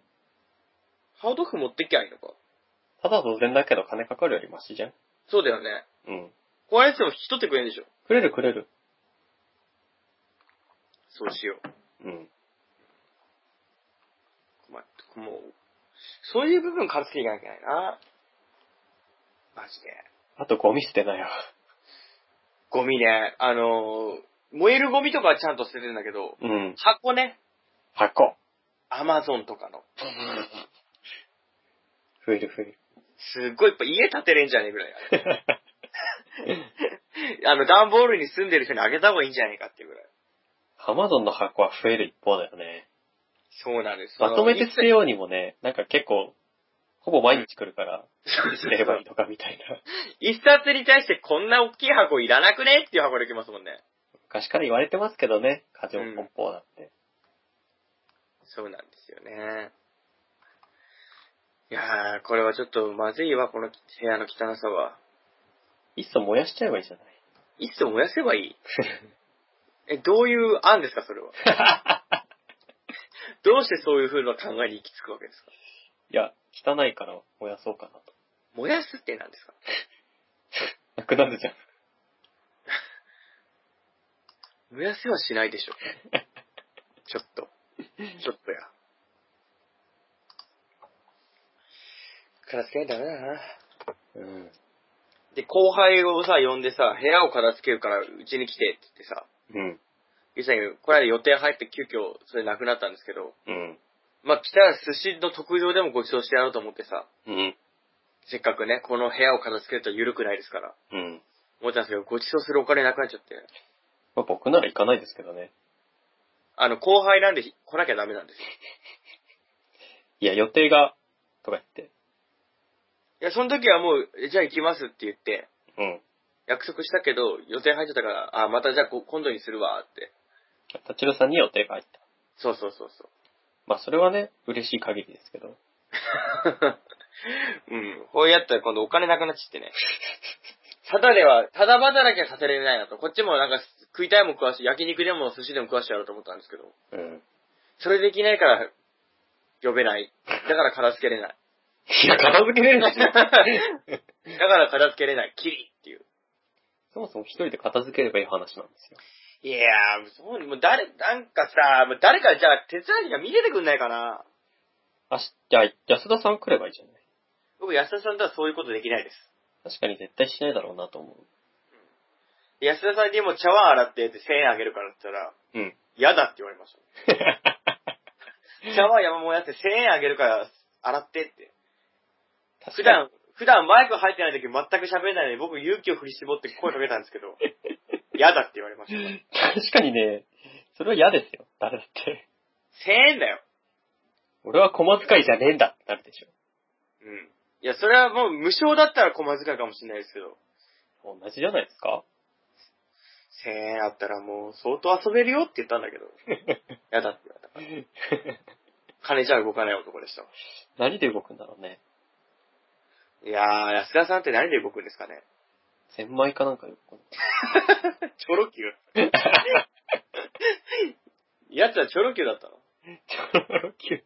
ひどいな、なんか。なんか全然普通の言葉なのに、無別語のように聞こえる。チョロ Q。チョっていうのはダメですね。ちょっとねチョっていうのが、チョロ Q。チョロ Q。チョロ Q なのかな。これさ、この、テーマ決めるじゃないですか、毎は回い。。はい。弦楽プレゼント行ってさ。はい。で、普段日常生活で生きててさ、うん。あ、これについて興味があって調べたいなと思うんだけど、うん。ずっとテーマ順でいくとまだ先なんだよなって思ったり。そういうのがあったり、僕の場合だと、うん全部ダチュラ3回なんですよね、それ思うのが。あ、被るときそう。で、あーさだったら僕、し、死が良かったのに、みたいな。シだったらちなみに何だったんですか資本論がいいな と。むずいよかったわかんないぞ、資本論なんて。僕もわかんないですよ。だだから調べたいんだだよ。から調べたいんですよ。うんうんうん。次、資本論でしたっけどんな 誘導よ、そんな乱暴ある下手くそか。もっと資本論を楽しく言うようなことを促して、あ、じゃあ僕、やっぱ資本論で行きたいなって思いますわっていう風にしなきゃ。 いや、資本論でしたっけって、ちげえよ、それは。このタイミングだと、うんって言うかなと思誘拐だう。そうなんです。僕、もう方言についてやりたいなと思ったんですけど、はい。ほってめっちゃ先だなと思いながら。めっちゃ先だね。うん。思いつつね。ほっと、ああとね、なんだっけ。ル、ルポ。ルポ、ルポタージュ。ルポタージュ。うん。もうちょっと面白そうだなと思ったんですけど、うんル。って、ルって順番わからんけど結構先だなと思いながらそうだね。うん随分先ですよ。そうですよね。あとこれってさ、うん。まあ、あいうえおから来てるじゃないですか。はい。わ、お、んってどうするわはいけますけど、うん。おとん、おですかくっつきのおってやつですよ。でも、くっつきのおって古語ではまた別のおですからね。あ、いけなくもないかい。けなくもないですよ。うん、うん。んがべですよ。そこかあー だ、そっかそんなもん。甘々でしたね、僕って。そうですよ。んがぺーがあったね。ありますよ。んがぺーがあったねっていうか、んがぺーをどうすんねん。まあ、せっかくだから反省みたいなのでもいいんじゃないですか。あ、そっか、そっか。うん。振り返るとかね。はい。よくできてあそうはる。できますね。よくできてるんですよ。よくできてるシステムだね。あいうえおってよくできてますね。あいう、あいうのってすごいね。うん。最後にんが来るんですからね。んが来るんで すよ。うん来てさ、でもさ、うんで、秋ぐげこ、ああ、そうだね。ザジズゼゾうん。って行くんだよね。そんな感じだね、多分。くっつきって、ガギグゲコ、ザジズゼゾ、うん。ダジズゼゾ、うん。次がなが、ながないもんね。だったな。は、バビブベボー。パもありますね。パピプペ次。、バビブベボーの次がパビブベボか。どうしようね。どうする 半濁音なんてのは、ば、ばとかぱでいい一緒でいいんじゃないのはい、じゃあ、パとバはいどっちでもいいよっていう。や、やっぱ別にしよ別にしようぜ。う。うん。知った時にさ、こうやったら、和音の後にガリルエゴでいいのかなそれともガリルエゴし、濁点シリーズやって和音の方がいいのかないどうしようね。まあ、まだ先ですからね。 や、そう思うかもしれないですけど、年齢と一緒であっという間なんできっ本当に50回はあっという間かいと。でもツイッターでも書いてましたけど、うんもう60話分ぐらい喋ってると思うんですよ。そうです よ。 30分番組で言ったら。 30分番組なんですよ、これ。もう30分番組だったんですよ、これもう。な、なにこれ。おかしくない壊れてますね、これ。 10話来て、もうすでに、何ぼ、何、何十、何時間喋ってんのえ、一回2時間平均だとして、 ?20 時間 はい。40話分ぐらいになってますよ、 軽く。もう男によってはさ、あの、エンコード、 あレコードかエンコードか、ちっちゃくできないっつってさ、はい。やっぱ20分ぐらいで収めなきゃいけないとかさ、そうですね。場所もあるのにさ、 うん。我々平気で音質無視の3時間ざらず喋ってさ、まあでも結構自分で聞聞いてますけど、テ検証のためにね。はい。聞けるなって思うからやってるんですよ。聞けなかったらさすがに削りますよ。うん。うんそれもああるけども、うん。普通の人って、 30分が限度っていうか ね。うん。そんなに続かないっていうのは、そもそもそこか。 うん。多分、こっちは持ってるじゃん、元々の。まあね。自分たちの用用意してる部分もあるし、うん。あとこっちの雑談とかもうん。適当にやってますから。まあ一緒にやっちゃいますからね。うん。でもこの前、10回なんて 雑雑談でほとんど2時間ぐらいしか。 そうですよ。この、ゲージをさ、そ減らしてさ、やったら、ほとんど雑談やったなっていうのうなんですよね。を思いつつね、うん。やってますけど、この、して10回のさ、うん。マックスコーヒーキーボードにぶっかけてて、えーいいですね。なん か頭おかしいですよね。 いいですよね、こう いうの。僕好きですよ、こういうの。うんうん。これトップ側が結構、僕、ボタスポもそうですそうでしたけど、トップ側が結構こだわってたんですけど、いいですよね。特徴が結構こだわってますよ。こだわってますよね。正当ネズミも。 うん。正当ネズミよくわかんないですけどね。うんいいですよね、こういうの。うんこのクラスメイトの時とかもさ、はいこの右端にいるメガネかけてる人誰だっていう、まあ、名前出てくるんですかね、これ。バックトゥザフューチャーですけど。うん、バックスルーチャーですけど、これどうやって調べたんだろうと思って。これはさ、こういう絵を思い出して描いたんです。バックトゥーザフューチャまあ、結構これ、こういう絵見つけ出すのにも時間割いてるんですよ。ー、うん、だよね。関連する語句とか、うん。で、ラジオ聞き直して、あ、こんな語句あったなって調べしてるんでクラスメイトで調べても出てこないですもんね。はい。これ多分、ビフーとかで調べたんだと思う。ビフ。ビフーとか、バックトゥザフューチャーとか。うんうんうん。だから途中でこれいいなと思ってたら、また調べてみたら違うの見つかって、はいはい、はい。変更になってるやつとかも結構あります。うんうんうん。これ絶妙リリースね、クラスメイトの絵って感じしますもん。いいですよね。うん、いいと思います。そうなんですね。そっかなあるほとどね、サイト改造したんですよ。うん。右側がね、はい。用語集が増えてきてるね。用語集と、なんか、番組説明と、うんうんうん。ツイッターも増やしま した。アガペーの語源っていうのおかしいです ね何うんアガペーの用語集の解説が、弦楽ペダントリーの略までわかるんですけど、はい。アガペーの語源って、すごくさ、俺らしょえないレベルになってま すね。しょい込めない規模の大きさになってますね。 まあ、多分、怒られるレベルですね。わかいろんな場所から怒られますよね。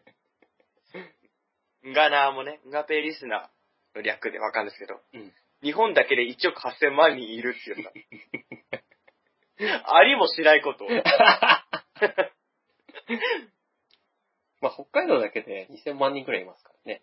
リスナーいてないでしょ、そんな。北海道の全人口500万人くらいですけどね。 いてないでしょ、なんているんですよ。見えない人間とか。それありきにしたら1億8000じゃ聞かないぜ。え聞かないですよ。だから、まだ全然少ない方ですから、これ。あ、じゃあ謙虚に行ったんだね。そうです、そうです。謙虚な病気だね。謙虚な病 気。謙虚な症状が出てるんだね。謙虚な古代妄想ですか。全くもうですよ。まあ、一説によるとって感じなんだよね。そうですね。うん。あの、ソースは不明ですよね。ソースはちょっと出せないですけど、トトッッププススクレットですよ。説もありますよってうん。なるほどね。いう。うん。確かに喋りすぎですわ。本当に喋りすぎです。うん。他の番組は結構聞いたりしてるんですか他は、開拓全然してないですね。ああ。なんだろう、その、内容が面白いとかも大事で、その、僕らがやってる番組に対して、うん。他のとの違いを探すのっていう意味合いで聞いてもいいかもしれない。あ情なるほ報ど、情報収集として、なるほど。技術を盗むとか。技術をね盗むっていうかね。うん し。た時に、やっぱこの番組って異端だなって思いますから。再認識するんだ。あの、ボタスコもそうだったんですけど、はい。結構聞くんですよ。聞いてみてるんですよ。その情報収集としてね。うんうん。そしたらやっぱ同年代の人結構聞いてんですよ。劇でややってんですよ。はいはいはい。大学生ぐらいの人とか、いろんなラジオ番組やってるわ け。やってんのかなと思ったら、やっぱ異端だなって思います。 うん苦手なんですよね。その、なんていうか、大学生のノリというか、うん。キャピキャピしたの が苦手なんですよね。そう、なんかね、面白い面白くないはあるとは思うんですけど、合う合わないはね。うんうんじゃなくて、なんか姿勢が うん。異端だなっていうか、痛いっていうか我々、落ち着きすぎてるっていうかさ、 待って、もう、マイクの前にね、タバコと灰皿と酒が並んで、じゃあ始めますかって感じで。 そうなんですよ。な、なんだろう、その、は喋ればうん。普通に会話はしてるんですけど、うんうん。学生らしさの、学生らしさというかその若者っぽいキャピキャピした感じとか、うん。はつらつしたものとか、うん。 ちょっと録音入ってても、なんて、なりきれてないっていうか、なんか普段喋ってる会話と一緒ぐらいの、ああ、うんうんであったりとか、うん。うん。が、なんか、僕らって、なんか、できてないのと、なんだろう、やっぱ、ええ格好じゃないですけど、うん。後ろめたいことっていっぱいあるじゃないですか、人って。まあね。バカにされたくないしさ。うん。なんか、格好つけたわけじゃないけど、いちいち言うようなことじゃないことをさ、まあ、うん。あるじゃん、そういうの。うん。 僕らそういうの関係なくさ、ダメなものはダメだしさ、 基本ダメなんですよね。恥ずかしくないのか思い、なんか、恥ずかしくないのかな、この人たちっていうような、客観視として僕ら、僕らがね。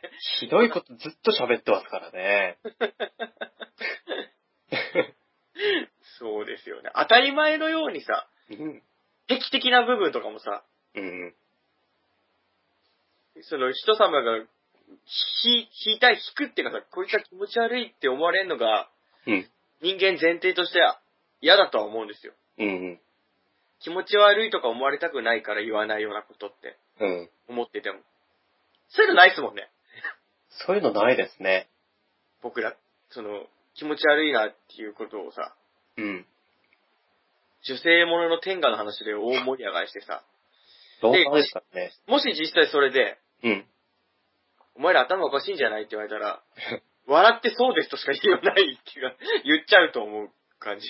まあ、でも、なんていうかね、やっぱり、なんか他にないっていうのは大切だと思うんですよね。うん。いや、それは結果としてですけど。はいはいはい。人間性に問題あるのは変わんないですけどね。うん。まあ、そういう人が一人ぐらいいてもいいんじゃないですか。いや、二人三人いてもいいんじゃないですか。ポンポンって今出てきちゃうもうその頭の中で。ああ、この人たちねっていう。 っていう点でのボタスポに対して、こっちの弦楽ペダントリーも、うん。なんか不思議なんですよね。。まあなんか、サイトもちょっとダークな感じ で、あんまり見せられないなっていううん感じですけど。なんだろう、あのー結局僕の中での、このイン、ポッドキャストのスロー、向き合ってるスローガンとして、はい。不真面目を真面目っていうのがあるんですけなるほどね。うん。で、ボタスポは本当にそれがいい現れで来てるんですよ。 うん。で、こちらのミガペは、どちらかというと、うん。逆の、真面目を不真面目って感じなんですよ。あ、なるほどね。まあ、や、言って、やってることは至極真面目なんですからね。そうですよ、すごく、あ、でも不真面目は真面目っていう点もあるっちゃあるんだけど、うん。なんだろう、どっちかって言ったらこっちはやや、物事に対して真剣な姿勢で、うん。むあの、段取り組むわけじゃないですか。そうだね。互いにさ、 あの一応働いてる人間でさ、はい。時間を割いてさ、これ喋る時点で3時間ですけど、え この見えてない側の下段取りで、それぞれ偉い時間かけてしない。らい時間かけてますからっね。ていう点ではすごく真面目にやってるん ですよ。うんうんでも、いざ、番組始まったら、うん。うんもうさ、人様がさ、そういうのは本当は言っちゃいけないよみたいなことをさ、そうだね。破竹の勢いでね、まさに。八区の勢いでね。ポンポンポンポン、ワイワイワイワイ言うじゃないですか。でもあの、うん。うん。放送禁止用語ってあるじゃないですか。はい。まあ、確かに禁止されるべきだっていうのは僕も分かってるんですよ。うん。性的に露骨な部分とかね。うん。ちょっとグロテスクな部分とかありますけど。うん。けど結局そういうの規制したって、うん。規制してこう、ピーとかね、つけたって分かんなきゃ意味ないんですよ。そこなんですよね。うん。伝わらなければ意味ないんですよ。僕らはそういう部分に関心があって言ってるわけですから、そうです、そうです。ないがしろにしちゃいけないんですよ。本末転倒ですよ。 うん。ですし、こんなの別におお金を払って聞いてもらってるわけじゃなければ、うん何かスポンサーがいるわけじゃなくて、はい。僕らの意思でやってるわけですからそ、うですね。うん。なんですよ。うん。なんで、それで思い出したけど、放送禁止用語もやりてえなと思ったんですよね。あ、なるほどね。チンクとか、うん、タブーとかありますタよブね。ーとかね。タブーまで行くときっと、なんかちょっと怖いですけど。怖いですね、それは。うん。なんですけど、なんで、せっかくさ、こういう、ただで配信できるっていうもうのんだからうんうん。でしばらく関関心があるっていう意味合いで、それ含めて知ってもらうっていうことで、そうだね。我々放送禁止用語をいっぱい言いますっていう こと。基本的に規制しません。っうん。ていうスタンスで。スタンスですね。あちらね、ボーダースコア帰って、うん。 うん。モザイク入るから面白いと思って僕は入れてるんです けど、実際は入れたくないっていうか、その、入れ、なんだろう、入れたら面白くないっていう。あ入れてないからこそ、モザイク入れるからこそ、面白いなっていう部分だったりとか、あとまあ、実名とかだから伏せてる。まあね、そういうとこは伏せなきゃいけないんですけど。だったりするんですけど、こっちのンガペイはそのタブーとか、放送禁止とか差別用語とかは、うんじゃんじゃん出していきたいと。意図的ですからね。はいそうですよ。出したくて出してるんですよ。出したくて出してるんですよ。脱ぎたくて脱いでるんですよ。いや、でもさ、あの、間違えないでほしいのはですね、うん。あの、僕、学生時代よく脱いでたんですけど、うん、ちょっと不思議な切り出しですね。はい。全校生徒の前とかでね、1000人ぐらいいるんですけど、 えー、そこで裸になったんですか裸になってないですけどね、うん。あの、水泳部のね、はい。あの、なんかこう、勧誘のためにね、こう、台に出て、 一肌脱いだわけだね。人肌どころか、10肌ぐらい脱脱ぎましたけど、 うん。だけど、なんか、やっぱり面白くなきゃ意味ないんですよ。そうだね。うん。だから、単純に脱いでるわけじゃなくて、うん。目的があって、手段として脱いでるわけですよ。うん。なんですけど、うんお前脱ぎたいだけじゃねって言われたことがあるんですね。あー、それは間違ってるね。まあ、その部分もね、8割方合ってますけど、うん。だけど、根幹としては違うよね。そうなんです。根幹として、こう、きっかけとしてはね、うん。やっぱり手段なんですね。脱ぐのはだからそれ別がたまたま気持ち、なんか脱ぎたくなっちゃってたに、そうそうそう。だけであってね。脱ぐのが気持ちよかったっていうだけであってさ。そうです、そうでメインとしてはそこじゃない。す。そこじゃないんですよ。うん。うん。きっとそういうところがわかんない人は、つまんない人生なんですよね。 そこまでいっちゃいますか。僕は言いますよ。えーつくづく思いますわ。まあ、やっぱり時折は脱いでね、うん。人肌の前にさらすっていう、 自発的なら許されていいのかなと。いいじゃないですかね、そ れは。まあ、最終的に学校側で規制されましたけど、お ーあー、嘘、裸っていう校長とか怒ってましたから ね。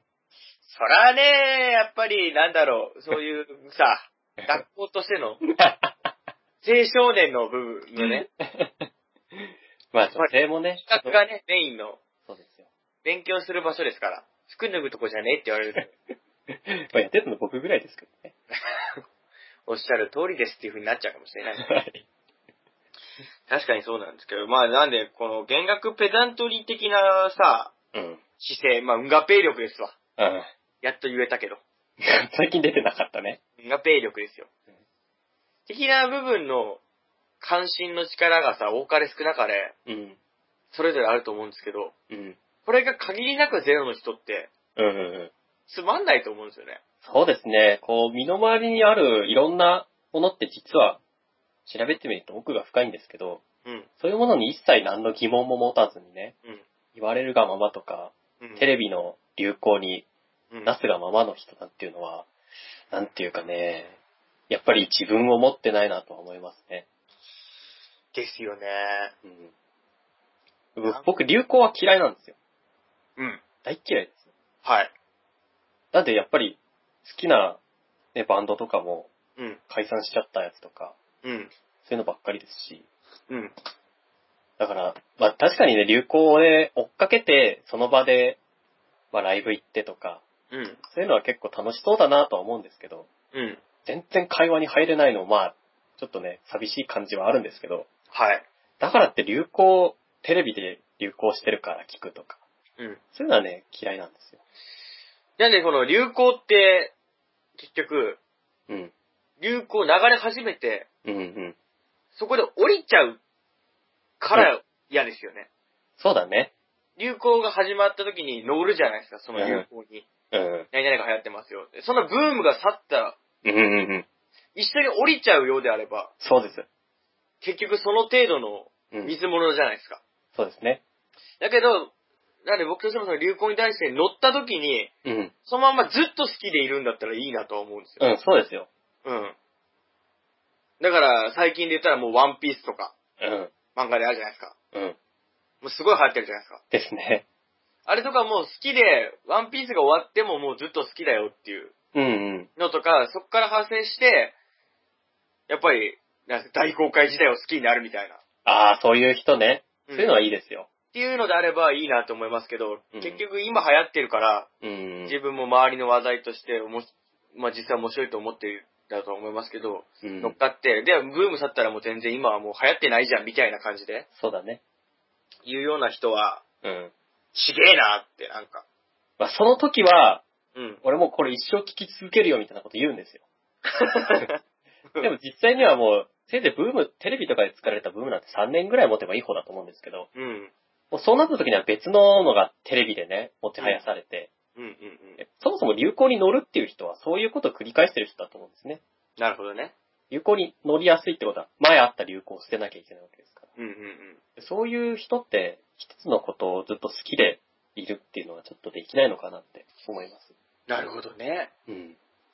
それはあるね。うん。それゆえになんか僕は音楽とか漫画とかでも、うん。流行る前からいいなと思ったのが、うん。急に流行の線路に乗っちゃうと、うん。はい、あー行っちゃったみたいな。ありますね。うん。ちょっと寂しさが、出ますよ。うん。音楽とかもメジャーレーベル行ってから、うん。テレビ番組に取り上げられたりするようになると、うん。あ、行っちゃうっていう。そうですね。そこに率先して輪に入って喋れないなっていう。しかもそういう前から好きだったものって、なんか、周りと話してもなんか認識が違うんですよ。。そうう、なんか深みが違うんだよね、話をしてても。そうなんですよ。そうなんですよね。なんで、いい例で言ったら僕、マキシマム・ザ・ホルモンっていううん。バンドなんかも、うん。もう、マキシマム・ザ・ホルモンのカタカナ表記なんですけど、バンド名が。うん。それ英語表記の時から好きだったんですよ。あ、最初の頃ですね。うんメンバーも違ったんですうけんど、。その頃から好きでうん。いたんですけど、どんどん人気になってきてうん。いくと、なんか、あ今、あんま声を出して言いにくいなって。そんなとこもありますよね。あったりするし、なんだ、その、こっちが好きなものに対して、こっちからはあんまふっかけないです。向こうが、うん。その路線に乗ってきたもの乗ってきた人とかが、うん。あ、何お前も好きなのみたいな感じで、 うん熱量がちゃうんだよな、と思いながまあ、その時はね、瞬間的な熱量は確かにそっちの方が上かもらしあれない。上かもしんないですけど、こっちの中で蓄積して きた、お前の好きとこっちの好きは層の厚みが違うんだっていう。触んなよっていう。いや、つってもね、やっぱり、新山小山なんつって、うん。こうなんかこう、差別したり、区別したりっていうのは間違ってると思うんですよ。うん好きなものは好きでいいんですよ。そうだね。知識あるならそれはそれで認めるべきだと思うし。うんうんうん。ただ姿勢がね、そうん。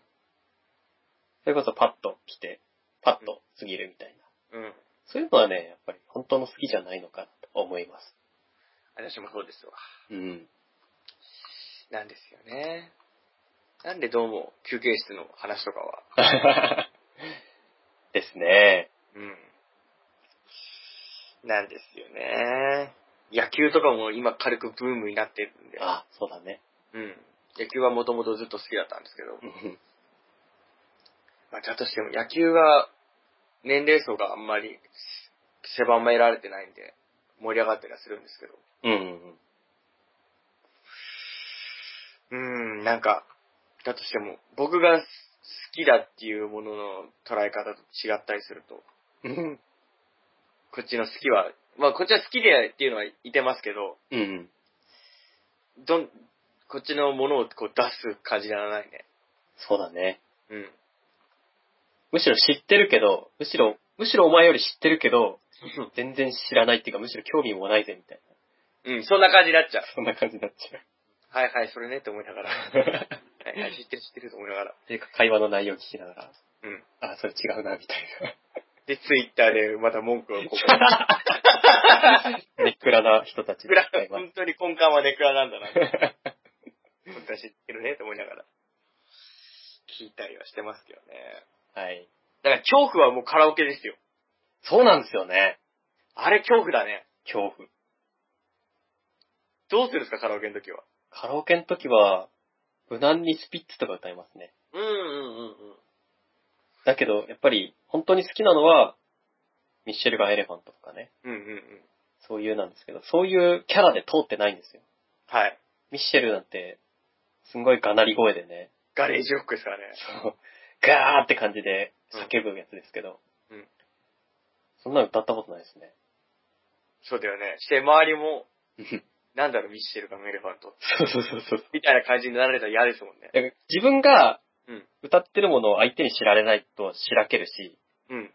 だけど、周りの人が歌ってる曲僕知らないんですよね。うん。そういう、だからカラオケをね、知らない人とか、薄い、つながり薄い人と行くって全然面白くないですよ。ああ、そうだね。なので、こっちの勝手な被害妄想的な部分もあるんですよね、だから。そうね、そうなんですよ。逆を言ったら、相手方が歌ってんのを、もう、こっち知らねえなと思って、うん。聞いてるのと一緒なんですけど、うん。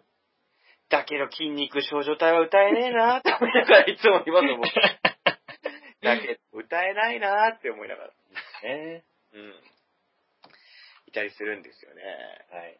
あと、なんか僕だったら、マニアックなの歌ったりすると、なんか茶化されたりすると、そういうのじゃないよっていう。 本当はみんなうっとりするもんなんだよ。ファンたちはうっと りしてんだよ。やめてよねっていう風に。 温度差がすごいよね。あるからもうネタに走るしか長渕剛を熱唱したりしてますもんね、僕まはあ。そういうね、みんな知ってるっていう、まあ、かカラオケで好きな曲歌えないってのはまた何の苦行だよみたいな。 何のために来てたかわかんないけどね。うん。そこはだから、まあ、こっちの勝手なネクラな被害妄想な部分もあるんですけど、 どうもなっちゃうなっていう、なっちゃいますね。なっちゃうね。ネクラなんですよ。ネクラだね。うん。ネクラって何なんだろうね。なんだろうね。ダチナさんはでもネクラでもないと思うんですよ。いや、どうかな。うーん、ネクラじゃない。じゃない。ネクラ。ネクラ。うん。だけど、ネクラじゃ、ネアかなうん、うん、ネアかでも造語ですけど、うん。ん根っこが明るいふりはできるよね。まあやっぱりそういうひ、それが人付き合いとかね、社会性あーっていうものなのかもしれないね。ね。で誰しも、その、暗い時はありますし、うん。一人になりたい時もあるし、うん。そういうのを、まあ、やっぱ人からげに、ネクラなんて言っちゃえば簡単ですけどうん、やっぱ、僕だって、ね、明るい時だってありますし、うんそういう意味では本当のネクラってちょっとわかんないです ね。うんうん。うん。そしてもう、こういう話が共有できるのは、ネクラだと思い ます。そうだ ね。うんんあの、そういうのがわかんない人は、それはそれでいいと思うんですよ、全然。うん。それはそれでもちろんいいと思うんですよ。うん。だけども、なんだろう、ネクラじゃない気がするんですそうだね。よ。ででも、理想はあれですよ、僕も、うんね、あ明るい人間になりたいですよ。そうですよ。ギャルみたいになりたいですよ、 僕。僕ギャルになりたいですよギ。ャルになりたいですか僕はギャルになりたいですよ。 いや、ギャルになりたいんですけど、現時点でそのギャルとかいいなと全然思えないのが、そこさ、そこなんですよ。そこさ、うん結局、あの、た安い居酒屋さん行って大学生の、もう、チャラッチャラした若者たちが、客観で話とかしてるのを見てて、うん。なんじゃこいつらとは思いますけど、なれるもんだよなってみたいよ。まあ、まず、なんか根底から変えなきゃいけないよね。うんで、そこまでの苦苦労と、もう元々根付いてるものを考えたら、不可能だし、不可能だよ。だったらこっちはこっちの楽しいことがいっぱいありますしって思うと。現在これで楽しいからこのままでいってるわけだってね。うんそれそうですねわざわざ楽しく、現時点で向こう側の世界楽しくないなと思いながら行く必要はないと思う。うん。うんそうだね。今は全部趣味なんて自己完結するものばっかりですから。いやきっとそれもあるんだろうね。まあ好きにね。なっちゃうものが自己完結っていうのに行き着くのは、うんやっぱり、暗いよね。驚くほど自己完結だからね。かえって自己完結じゃないもんって何なんだろやっぱりスポーツじゃないですか一人じゃできないスポーう。ああ、なるほど。ツ。うん。そうだね。とか、やっぱり対戦相手がいる、まあ、なんだろう、将棋とかさ、うん。そういうのは同じ、なんか文化、文系の趣味かもしれないけど、一、人じゃできないですよね。うんうん、まあ、詰将棋とかはありますけど。そうですね。うん。なるほどね。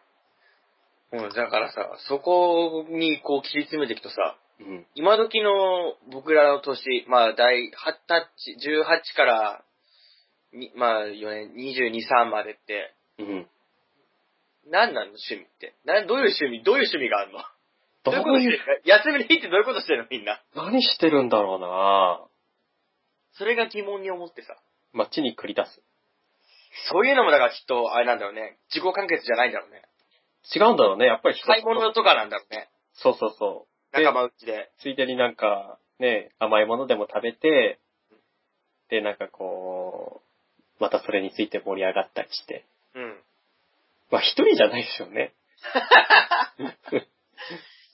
なんだろうね。うん。僕もこれから唯一自己完結しない趣味、サウナに行ってきますけど、それもどうかと思うけどね。カンちゃんとサウナに行ってきますけど、うん。なんか違うよね。なんか違うね。 これから、でもカンちゃんとサウナで、もう夢のない話を永遠としてきますけど、だなっんてか違う よね。二十歳ぐらいの人の趣味がサウナってことはないと思う。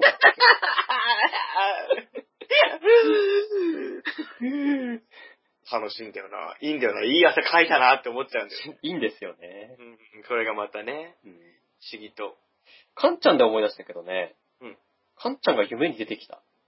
え僕の夢にかんちゃんが。カンちゃんでも見たことないね。一回も見たことない。え、 ど、どんな、どんな感じなのどんな感じだったかななんかね、いやー、ちょっと夢なんでね、あんまり思い出せないんですけど、うん。まあダチュラさん家なんですよ。はい。多分ボタスコかなんかの収録なんですよ。うん。で、かんちゃんがいるんですね。 はい。じゃあ、カンちゃんはどんな人なんですかかんちゃんはうん、ちょっとふくよかな感はいはいはい。じ。で、色白でうん、ちょっと短めの黒髪で、うん。で、まあ声は知ってますから、うん。でちょっとお調子者な感 じ。もう大体正解ですでした ら。うんあとメガネさえあれば十分。あ、メガネなんだ。うん。メガネ。僕の中ではメガネなかったんですけど。ああ、なかった。うんあとメガネつければ、それ大体カンちゃん。でもなんかこう、やっぱりね、 安田さんの扱いと同じくらいの ね、ひどい扱いされてましたよ。 存在の扱いだっ存在でしたね。た。カンちゃんはそういう感じですからね。おも、面白い子ですから。 面白いのかあなんな子見たことないっていう。 こんな子いるから、みたいな。うん、こん、 本当にびっくりする。な、なんだろう。だって、未だに僕、中学生ぐらいの人と喋ってるトーンで、カンちゃんと喋りますもん。 本当にさ。なんなんだろうな。だって、同い年なんだよ。 まあでも、うちらこんなわけわからんことしてますからね。うん。どっちが正解かっていうのはわかんないです。 正解は、まあ、ないとは思うんですけど、こんなにも違うのかなっていう。うん。 喋ってるとね。なんか、なんか面白いんですよね。それが面白いんですよ。それが面白いんですかまあでもどっか、あれですよね。見下してるわけじゃないですけど、うん。少し人と立ち位置は違う感姿勢でいいという感じです。うん。なんですよね。なるカンちゃん出てきたんだ。 夢の中でもほど。存在の扱いを受けている。存在の扱いでした。という報告をね。もうもう出ないんですか出ますよ。あ、出るんですかいつもね、カンちゃんとタイミングが合わないんですよ。カンちゃんと安田さんのタイミングが合わない。てか僕と3人のね。まあ安田さんでいいんですからね。うん、基本的には安田さんとやってますから。うん。もし会えばっていうところでカンちゃんなんで、そのもしが来ないんですよね。なるほどね。うん。出たいらしいんですよ、本人は。好きそうだもんね。うんめちゃめちゃ出たいって言ってるん ですけど、そのたんびに僕が意図的にずらしてんじゃないかっていう、カンちゃん思うぐらい。だってもうずっと出てないですもんね。 そうなんですよ。やっぱオタスポのね、スパンが長いっていうのもありますけど。うん。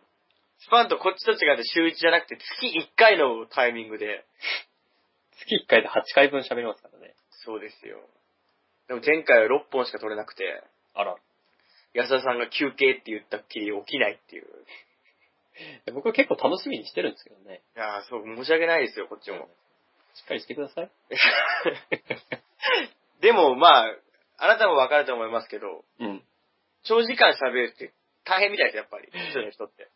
いや、これね、この1話、原美学ペダントリーで1話っていうのは結構楽なんですけど、うん。あのー、ボタボタすっぽんぽん30分で、あの、8本とか取ると、すっごい疲れるんですよね。まだ切り替えるじゃないですか、一回切ってね。うん。あれがやっぱ、疲れるみたいですよ。あれが疲普通の人れるんですよ。僕も疲れますよ。僕ヘッチャーなんですけどね。まあ、それは知ってますよ。頭おかしいっていうのは。頭になるのおかしい のが。体力があるとかじゃないの。頭がおかしいの、それ。 主に頭がおかしメインは。い。メインはね。それを占めてるの。そうそまあ好きなことってね、やってありますから、ずっう。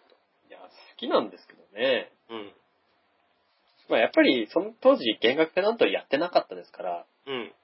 僕が不慣れだったっていうのはあるかもしれないですね。うん、まあね、喋るっていうの。まあ、そもそもこんな喋んないですけどね、普通のラジオは。これもね、喋ん こなれいもそうだし、おたおたスパンコン1回で 何何時間喋ってんのっていう。あれ、だから30分じゃ聞かないけど、40分は8本ですから、シャワー32、320分、5時間、6時間。でしょうん。かなりハードですよ。ハードみたいですね。せいぜい、弦楽ペダントリーって180分ですから。十分なんだけどね。まあ、それを上回るのをね、断続的に話題切り替えながらっていうのはかなり疲れますよ。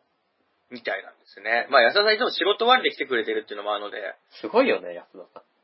なんで安田さんも実はすごいですよね。 結構ね、いいね、その部分。かなり尊 敬、尊敬するよ。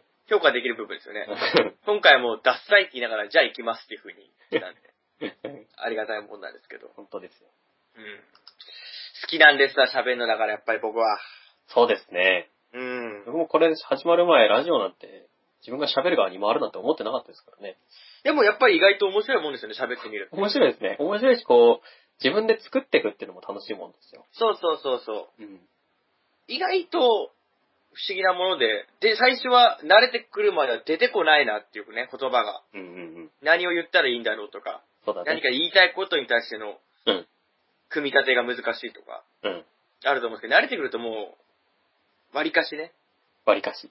ぽいぽいぽいぽい出てくるかなと。まあ、特に弦楽ペダントリーは、そういう特性が強いっていうかね、喋ることも用意してありますから。うん。なんで僕も規制さんとやってて、どんどん僕が入れるチャチャとか、反レスポンスに対してうん。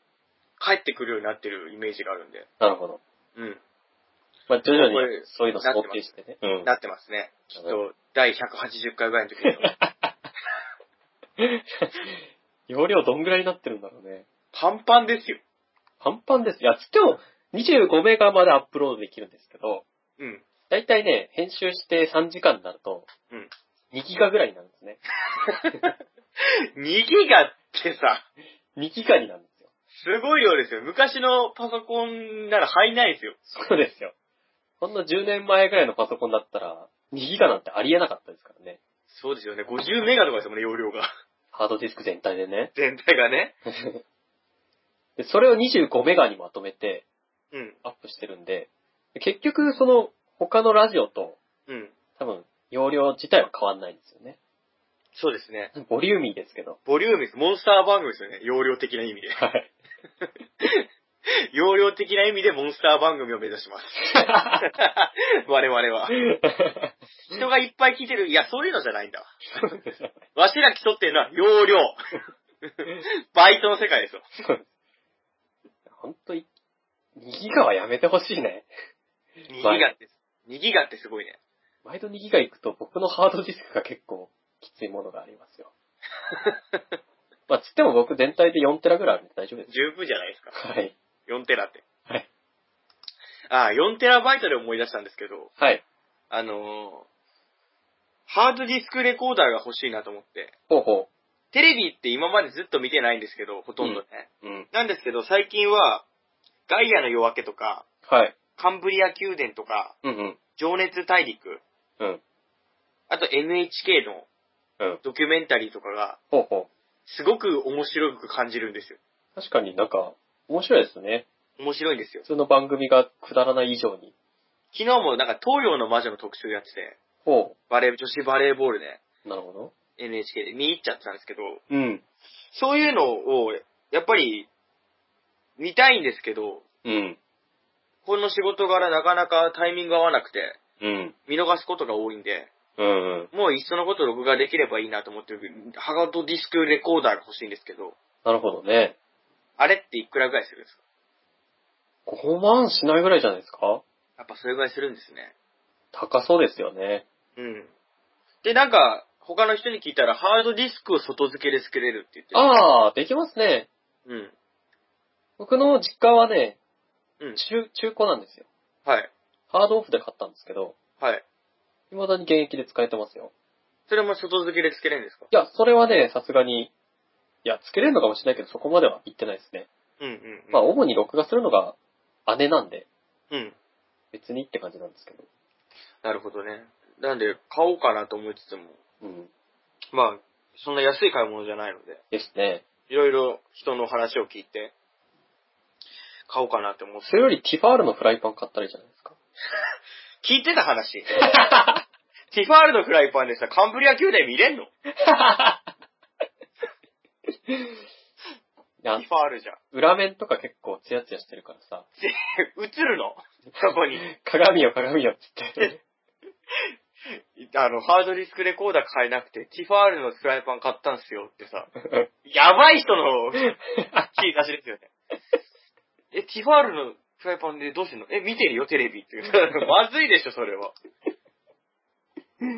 哲郎さん頭おかしいですね。いや、おかしいですね、じゃなくて さ。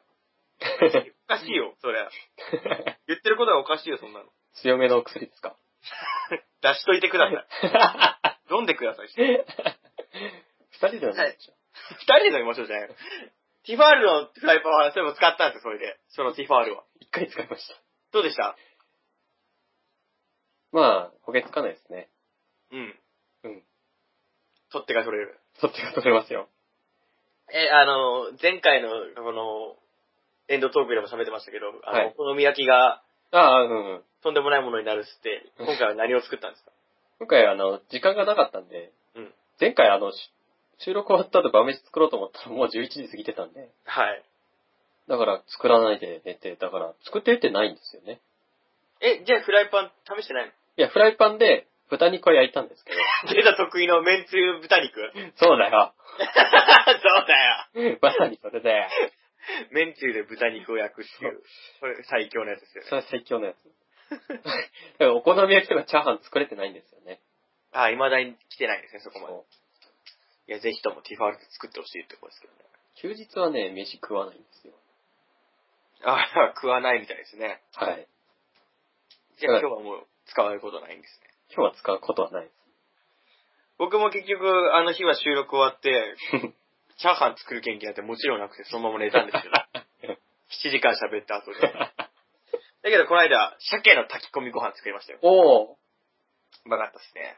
我ながら。えーじゃあまあ。炊き込みご飯も楽でいいですよ。あなたはいい炊飯器持ってますから。そうです。いい炊飯器買ったんですよ。うん。壊れちゃったから。買ったんですかあれとかも、炊き込みご飯楽でいいですよ。おかずもいらないですし。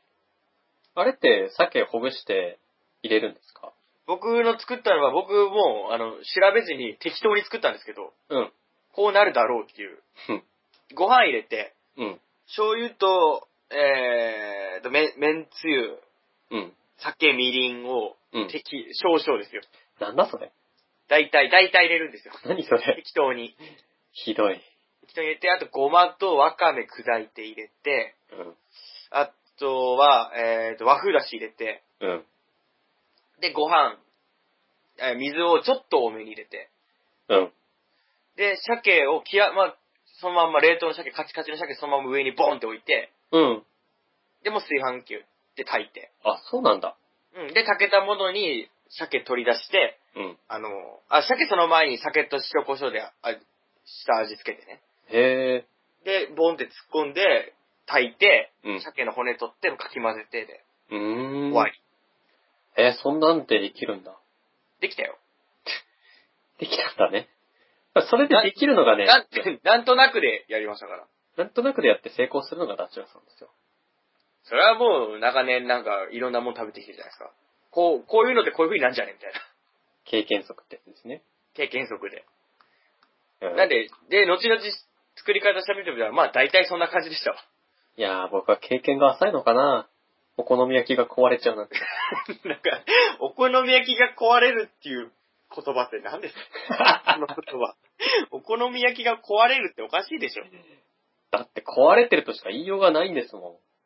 苦いって言うんですよ。ふわっふわで苦いんですふわふわで苦いものって多分この世にそれしかないですよ。よ。ないですよ。ふわふわでに、あと埃ぐらいですよ。ふわふわで苦い食べ物って。食べ物じゃないけど。それしかないですよ、この世には。 そうですよ。そんなものを生み出してしまうんですよ、僕は。すごいですね。うん、魔術師ですね。ダメな話ですよ。打術師です ね。ダチュツシ、ダチュラみたいになってる。ダメな術ですね、それ。ダチュラ シ。ナチュラシって何ですか黒魔同士ですね。黒魔同士ですね。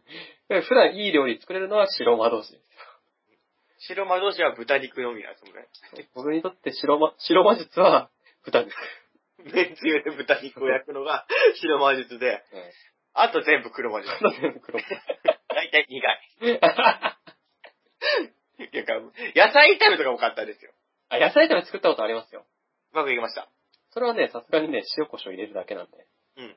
まあ、主に豚肉をね、使ってですけど、シンプルな感じうでね。ん。それでまずくなるわけがないんですよ。うん。なんで、あれに水分の多い野菜で、うん。豚肉と一緒に炒めるんですよ。うん。鶏ガラの素とかで味付けして、うん。で、水っぽい状態のまんまにして、うん。一回避けて、今度、その残ったタレと一緒に、タレっていうか、つゆと一緒に、うん。卵を薄く焼くんですよ。うん。 2個ぐらいで。うん。で、それを、野菜炒めを豚肉で包むんですよね。野菜炒めと豚肉を卵で。 そんな高等なことできません。卵で包んで、マヨネーズとソースかけると、トンペイって言って美味しいやつになります。あ、とんぺい焼きって美味しいですよね。美味しいですよね。うんあれ酒進みますよ。よく居酒屋なんかでは頼むんですあるじゃないですか。簡単に作れますよ、でも。僕、卵焼き、だし巻き卵作れないんですよ。あー、だし巻き卵。あの、四角いフライパン買ったんですけど、うん。無理ですね、あれ。簡単だー、でも苦手な人は苦手か。まず、くるくるになんないし、 うん。なんか、ふわふわになるんですよ。だし巻き卵ってふわふわだから、正解ですよ、それ違は。うんですよ。なんか、なんか、ホットケーキに近いんですよね、どっちかっていうと。え、嘘。 だし巻き卵作るのにホットケーキに行き着くの。完全にね、お菓子の部類なんですよ、あれが。ふわふわで、なんか甘くて、香ばしくて、うん。で、なんか、オムレットっていうんですかね。あの、スクランブルエッグに近い感じなんかふわっふわで美味しいんですけどね。うん。なんか違うんですよね。へえ、だし巻き卵は確かにでも、その卵きれいに作るのって難しいって言いますけど、ま、任さんないんですよ。あれはね、うん。まあ卵結構使うんですけど、うん。最初に端の方でうん塊作るんですよ、真ん中に来るものを。うん。ぐちゃぐちゃにしたやつを。うんうんを、あの奥の方でか一気にかき混ぜて塊を作るんですよ。うん。うんうんうん。で、それでまず、まず塊作った後にもう一回卵を引いて、うん。それをくるくる巻いていくんですそうなのか。よ。うんで、あの卵をフライパンの上にかけると、うよんく。泡れてくる、泡っていうか空気が入っちゃうんで、うんそれはもう潰さないと綺麗ない面状にならないので、うん。それを潰して平らにして、まずそれ焼いてから表面をね、うん。焼いてからくるくる巻いていくんですよ。へえ、そうなんだ。うん。で、牛乳入れるとふわふわになるんで、あ、そうだね。うん。湯に入れちゃダメなの いいですよ、牛乳入れても。なんだろうな。なんでふわふわになるんだろうな。ででも僕の言ってるふわふわよりもなんか明らかにふわふわな感じのふわふわですだからホットケーキみたいになるんです って。それふわふわすぎるよね。玉焼きも壊れてますね。えー卵焼きも黒ましそうですねチェック入れときましょう。はい。卵料理はあとなんだろうね、美味しいの。 親子丼。丼は作れますよ。お、親子丼も美味しいじゃないで すか。あれもね、まあ、めんつゆと、ね、に肉、鶏肉炒めて、うん。で、ちょっと野菜入れて、そうだね、ネギ、玉ねぎ。で、めんつゆ入れて、卵溶いて入れるだけですからね。うん。それだけぐらいできるんですよ。うん。なんだろうね、料理って難しいね。簡単だよ。そんな難しいもん作らないんだったら簡単ですよ。いやー、難しいですね。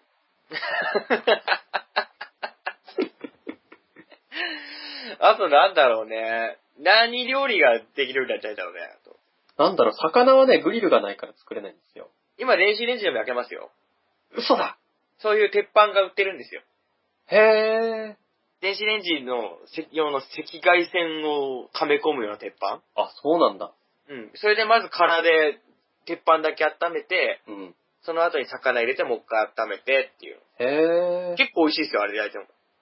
あ、キスが食いたいな。キスは天ぷらじゃねやっぱり。この前キスの天ぷら初めて食ったんですけど、あっさりしてて美味しかっうまいんすよね、キスの天ぷらって。た。うん。何なんだろうね、あの感じ。今度作っといてください。 作っといてください。はい。天ぷらか。天ぷらはね、難しいからね、僕も自分では挑戦したことないんですけど。まあなんていうかその、いろいろいりますからね。そうだね。天ぷらの。唐揚げつ、揚げ物とはまたちゃうからね。うんうん。揚げ物は結構やりましたけど。天ぷらうまいね。うん。天ぷらってやっぱりさ、エビとかさ、うん。アナゴとかがこう4番打つような感じですけど、うん。それの周りのね、うん。ゼンマイとかすっごい美味しいですよね。あー、食ったことないな、ゼンマイの天ぷレらン。コンとか。レンコンはうまい。うまいよね。サクサク感がね、いいんだよね。根菜って最強ですよね。あのあたりはね、やっぱり不可欠なものですよ。不可欠なものですよね。むしろエビとかより好きですもん。あー、あの、なんだろう、エビは、うん。ここに1本2本立派なやつ食えればいいですけど、そうです、そうです。レンコンならもっちゃもっちゃずっと食べられますもんねず。っと食えますね、あ れ。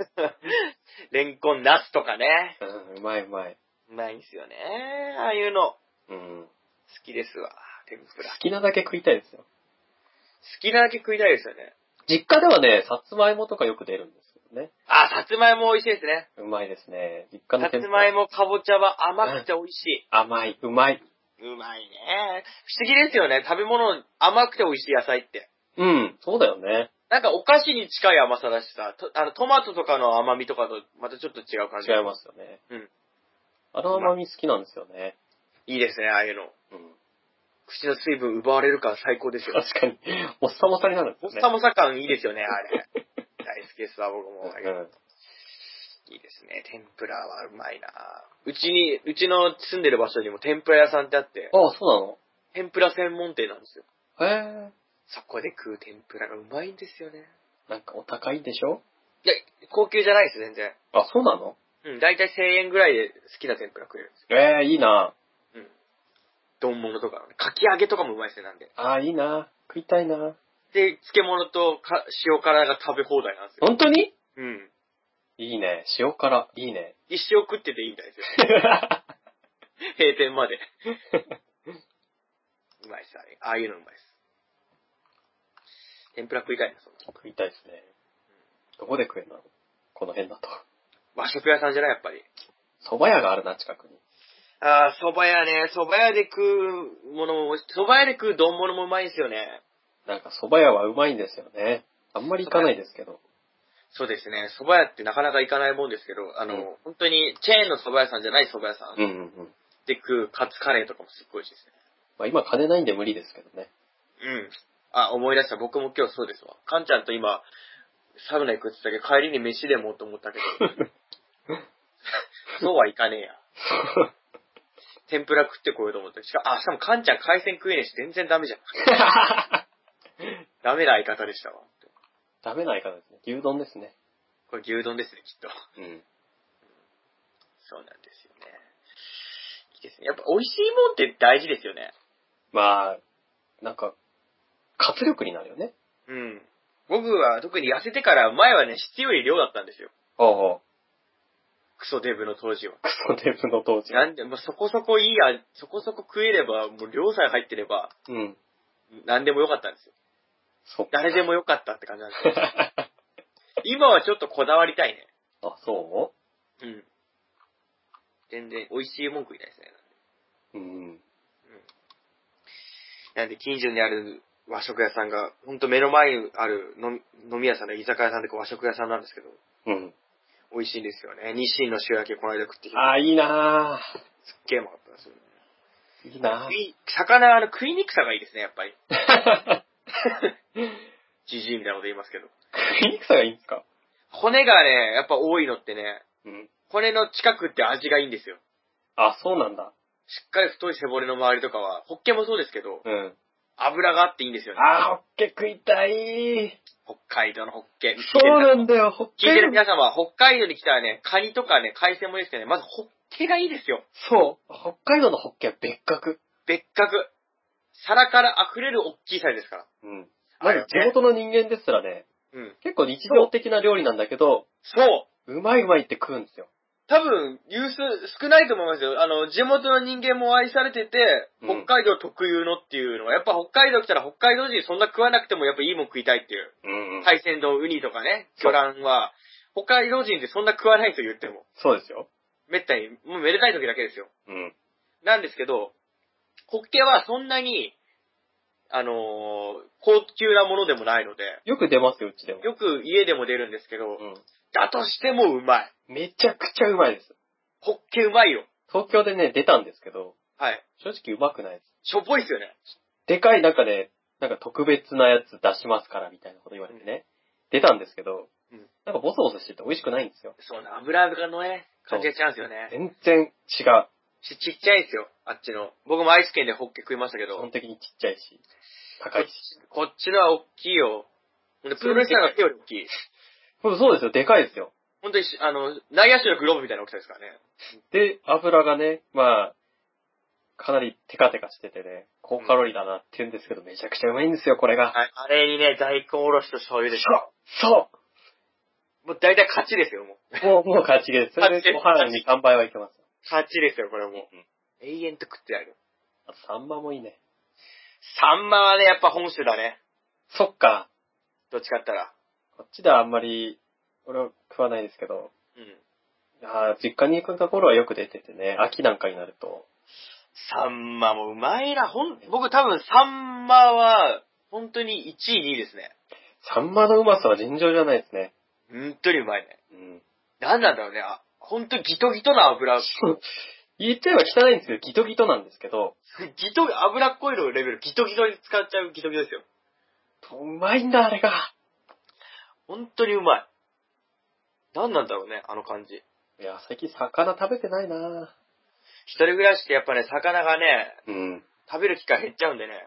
そうですね。なんでね、多分さ、大人になってさ、肉より魚が好きになるって、うん。そういうのあるかもね。確かに疎遠になっちゃいますもんね。疎遠になることによって、時間を置いて改めて知る良さ。うんうんうん。やっぱりさ、実家暮らしの時なんかさ、肉食わせろよ、みたいなさ。そうだね。あったんかよ、魚みたいなのが、そんなことあったんですよ。うん。うまいなとはうまいんだけど、そうそうそう。唐揚げにしてよ、みたいな、あるね、そういうとあかっ。たりするんですけど、うん。今だったら実家帰って、なんか食べたいもんあるって言ったら、魚焼いてくれって言いますもん、僕。ホッケって言いますよ。ホッケ、サンマとかを焼いてってう言って。ん。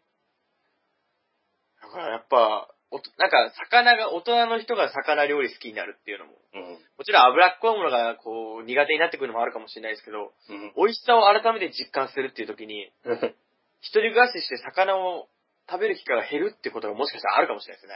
そうだよね。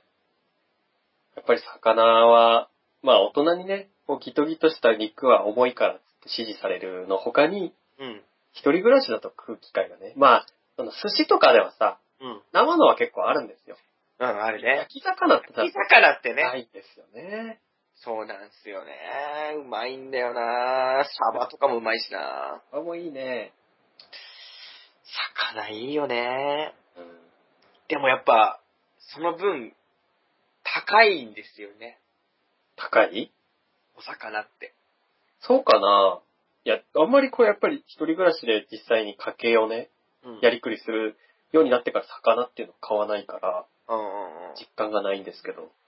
うん。うん、やっぱり肉の方が安、お肉の方が安いんですよ。あ、そうですか。まあ、そうんそれはね、肉は塊でドカって量になります。100g になりますけど。あ、じゃあね。魚っ高いでてすよね。もう頭とか食えない部分もありますからね。うん。なんでちょっといい値段するんですけども、うん。だとしてもだね。食いたくなっちゃうね。食いたくなっちゃうね。うん。さ好きだな。ししゃもとかも小餅うあ、いいね。まいんですよ。あの苦味がいいんですよ。ああ、いいですな。うん。じゃあ、丸々食えちゃう手頃さね。そうですよ。スナック感覚でいけます よ。サクサク、スナック感覚ですよね。サンマとかチカとか、うん。ち、ちっちゃい小魚は。スナックですよね。スナックですね。スナック感覚ですよね。あれも食いたいなうん。魚いいですようんね。でもさ、やっぱ、そちらね、大都会、東京が目の前なわけですから、ぁまあそうですけど。魚に近い専門店とかもあるじゃないですか。いや、でもやっぱりこっちだと足元見てますよ。ああ、そっか。足元見上がった価格か。そうです。まあ築地とか行けばね、うん。あるんでしょうけど、やっぱり刺身とか多いですし、うん。刺身って言ったら別にそんなこっち来てまで食うようなもんじゃないしね。うん。まあ北海道の方が断然うまいですよ。だよね。うん。食べ物はやっぱ、なんやかんや僕も北海道美味しいなと思います北。海道の食い物って美味しいんですよね。何なんでしょうね。やっまあぱり、ねえ。すごく美味しいですね。すごく美味しいですよ。改めて思いました、愛知県行ってから。一回離れてみるとわかんないですよね。そう、その良さがね、う。 北海道の人もやっぱうまいって言いますけど、じゃあ、あんたたち他住んで食べてみな。違いもっとわかるからっていうそところですよね。うなんでございます。うん。魚なぁあ、あと思ったんですけど、僕なんかは、うん。もうどうしようもない飲んだくれじゃないですか。ですね。うん。なんで一人で、一人でご飯食べに行くのって結構ザラなんですよあ、そうなんですか。飲みにね。うんうんお酒が前提ですけど。そしたらやっぱそこにはお酒に合う美味しい食べ物とかがあったりするから、お料理屋さんとかも行きますけど、うん。うん。お酒飲まない規制さん的にはご飯、外で食うご飯ってやっぱり、なんだろう、一人で行っても高いところとかはないんですかね。ないね。そもそも外食は極力控えてますし、うんうんうん。まあ休日飯食わないっていうね。ああ、そっか。主義があり、主義じゃないけど、食う必要がないんですよ。腹減らないから。ああ、お腹減らないんだ。まあただ栄養としては必要だけどね。まあ、だけど、こう、外食するときは基本的に出かけたとき、うん。うん。街に繰り出したときですね。うんそういうときは、でも、うーん、ちょっとこじゃれたね、パスタ屋なんかは行くことはありますけどね。うん。僕、イタリアン好きなんでね。はい。行きますけど、やっぱりその高いところっていうのは行かないですよ。うんあと、友達とかと、まあ、たまに予定があって、うん。行くときなんかは、まあ、ちょっと、ちょっといいもの食べたりしますね。ですよね。まあ、酒はないですけど。うんうんうん。だってやっぱ、なんだろう、その、外食で、高いけど、やっぱう、うまいもん食えるって、うん。いいなっていうか。そうだね。やっまあ、安くてうまいのが一番いいですけど、うん。なんか、安くてまずきゃ意味ないんですよね。そうですよね。高くて、さ安くてまずいんだったら高くてうまいものの方がいいですよね。そうですよ。うんで、やっぱり、ありきたりじゃないもの。うんうんうん。今だったらもう、牛丼なんて、いろんなお店で食べれますよ。チェーン、チェーン店とかそね。れこそ天ぷらとかね、そういうのう食うんでん。すよ。そうですよね。うん。なんですよね。なんで割と、まあお金はあんまりない時期が今みたくあると、疎遠にはなっちゃいますけど、ちょっと余裕があるなって時は、うんうん。やっぱり贅沢にそうですね。 行きたくなっちゃうなっていうのは、なんだろう。少しずつおじさん化してるのかなと。 まあ、一人暮らしですからね。うん。どうしても自分の作れないものは、そうそうそまう。あ特に自分の作れない食べ物とかはね、ちょっとお金出しても食べたいなってんうん思いますから。この間も札幌行った時に、うん。うん。パスタ屋さん行ってきたんですけど、おう。電車で行ってたんで、うん。もうワインだ頼んじゃうみたいな感じで、 一人なのに。一人で本読みながら、いパいでスすタの時ワイン飲むっていう、もう超おしゃれなんですよ、僕。僕超おしゃれなんですよ、今。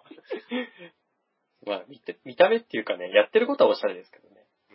残念ながら実際は、 うん。スカジャンで言いましたから、そのこの人何やってる人なんだろうみたいな。そう、何やってる人かって思われちゃう。なんか本を山のように袋に買って帰っていく途中でさ。何やってるライターの人みたいな。なんか、謎、謎の感じがしま した。うん。なんか、なんだ、なんだろう、だから僕が、なんか職業がわかんないって言われるんですよね。一人で飲み たい飲みに行くと。なんかその失礼な意味でもあったりするんですけど、うん。純粋にうん。何の仕事してる人かわかんない。ああ、ハンチングで革ジャンとかでいたりするから。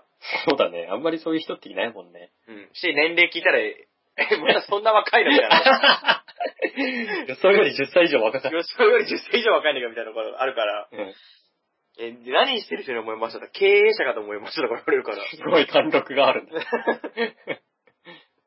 うん、この間もだから一人で飲みに行ってる時とかも、うんバーかなんかやってる人ですかって言われて。いいえ。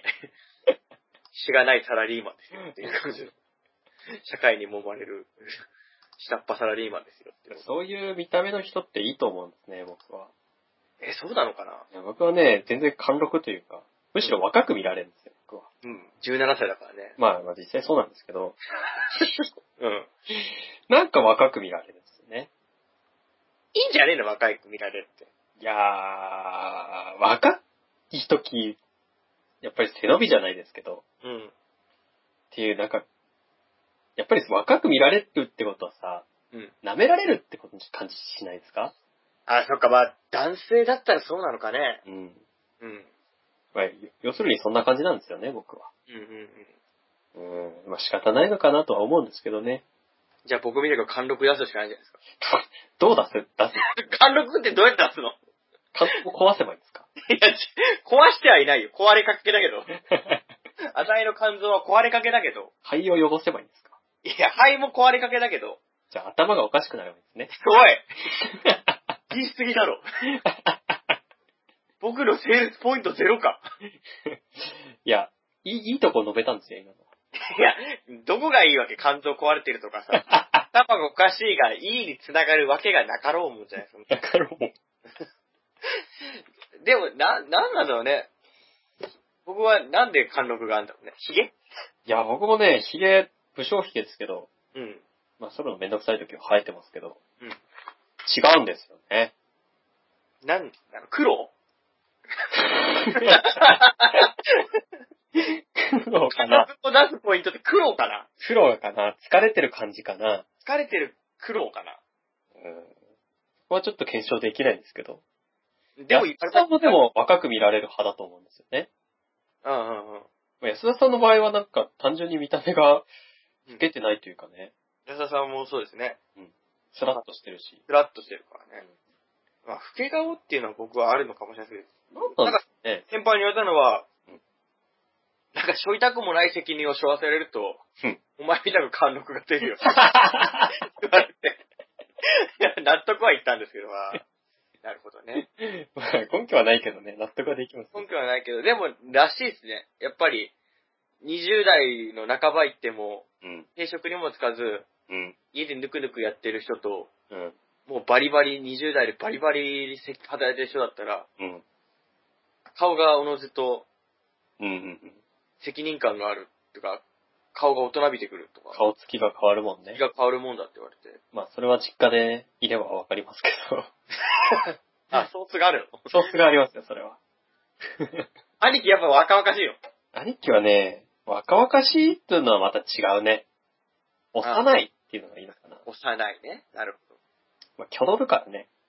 ど。うんうんうん。挙動不審っていうか、まともに受け答えできないっていうところから、うんうんうん。まあ、学生なのかなって感じはしますけど。あー、なるほどね。うん。だって、あっても他人みたいな向き合い方なんでし ょ兄みたいなもんですよ。親戚よりもちょっと距離あるんでしょありますね。電車で向かい側に座った人ぐらいの距離です。 同じ兄弟な のに。同じ兄弟なのに。切れば喋りたくない。不思議だよな。まあでもきっと僕も弟とは最初はもうそれぐらい距離はあったんですよね。むしろ最初は、その当時というかね、うんは、タチュラさんの方が疎遠だったじゃないですか。そう、そうですよ。僕も他人でしたからね。何年間も喋ってなかったんでしょ2年半ぐらい口聞いてないですからね。思春期の中に2年半口聞かない同じ家に住んでますからね。それもすごいです よ。うん。でももう大人になりましたね、弟も僕は。まあね、それいい結果に転んだよね。転んだね。不愛に。今仲良くなってますもんね。かなり仲いいですよね。うん。だって僕唯一 LINE するの弟です よ。LINE っていうアプリあるじゃないですか。ありますね。ちょっとは全くしないですけど、うん。唯一弟と。そうなんだ。うん。弟と喋ってて楽しいですね。それはいいよね。うん。喋ってて楽しいのはいいね。喋、気を許せる中でしかもね、うん。そう喋ってて楽しい、じ一緒にいて楽しいっていうのは、うん。なかなか稀有なことかなと。そうですよ。やっぱりなん、なんだろう、話が合うっていう時にさ、うん。自分の好きなものが一緒っていうのも大きいんですけど、うん。結局考え方とか、うんうんものの見方っていうのは、結局同じように育ってきてますから、うん。うん。いけるんですよ。ああ、そうなんだね。で、まあ同じさ、おお父さんと同じお母さんから出てきてますから、うん。似るんでしょうね。親、親父の遺伝子にしろ、おかんの遺伝子にしろ。似るんだ。うん。した時に、やっぱ喋っててうん。合うんですよね、話が。ああ、まあ、嫌顔でもね、波長も合うのかもしれないですね。そうそうそうそう。なんだろうね、う ちは。それはまあお互い歩み寄らないと見えない 部分が。僕はもう、ね、逃げ出したいぐらいですから。うん。兄貴もそうでしたね。まあね、お兄さんもどう思ってるかは何とも言えないとこですけども。いやー、嫌な存在だと思いますよ、僕のこと。焦りにはなんのかもね。追い打ちかけてるようなもんですからね。そうですよね。追い打ちかけてるつもりはなくてもね、それが普通だよっていうことがまた人にとっちゃ、うん。そんなん言われてもっていうところだったりしますからね別。に仕事がどうとかどうでもいいんですよ、僕は。うん。ただ、バイトなりなんなりしてね、いや、うん金稼ぐとかじゃなくて、うん。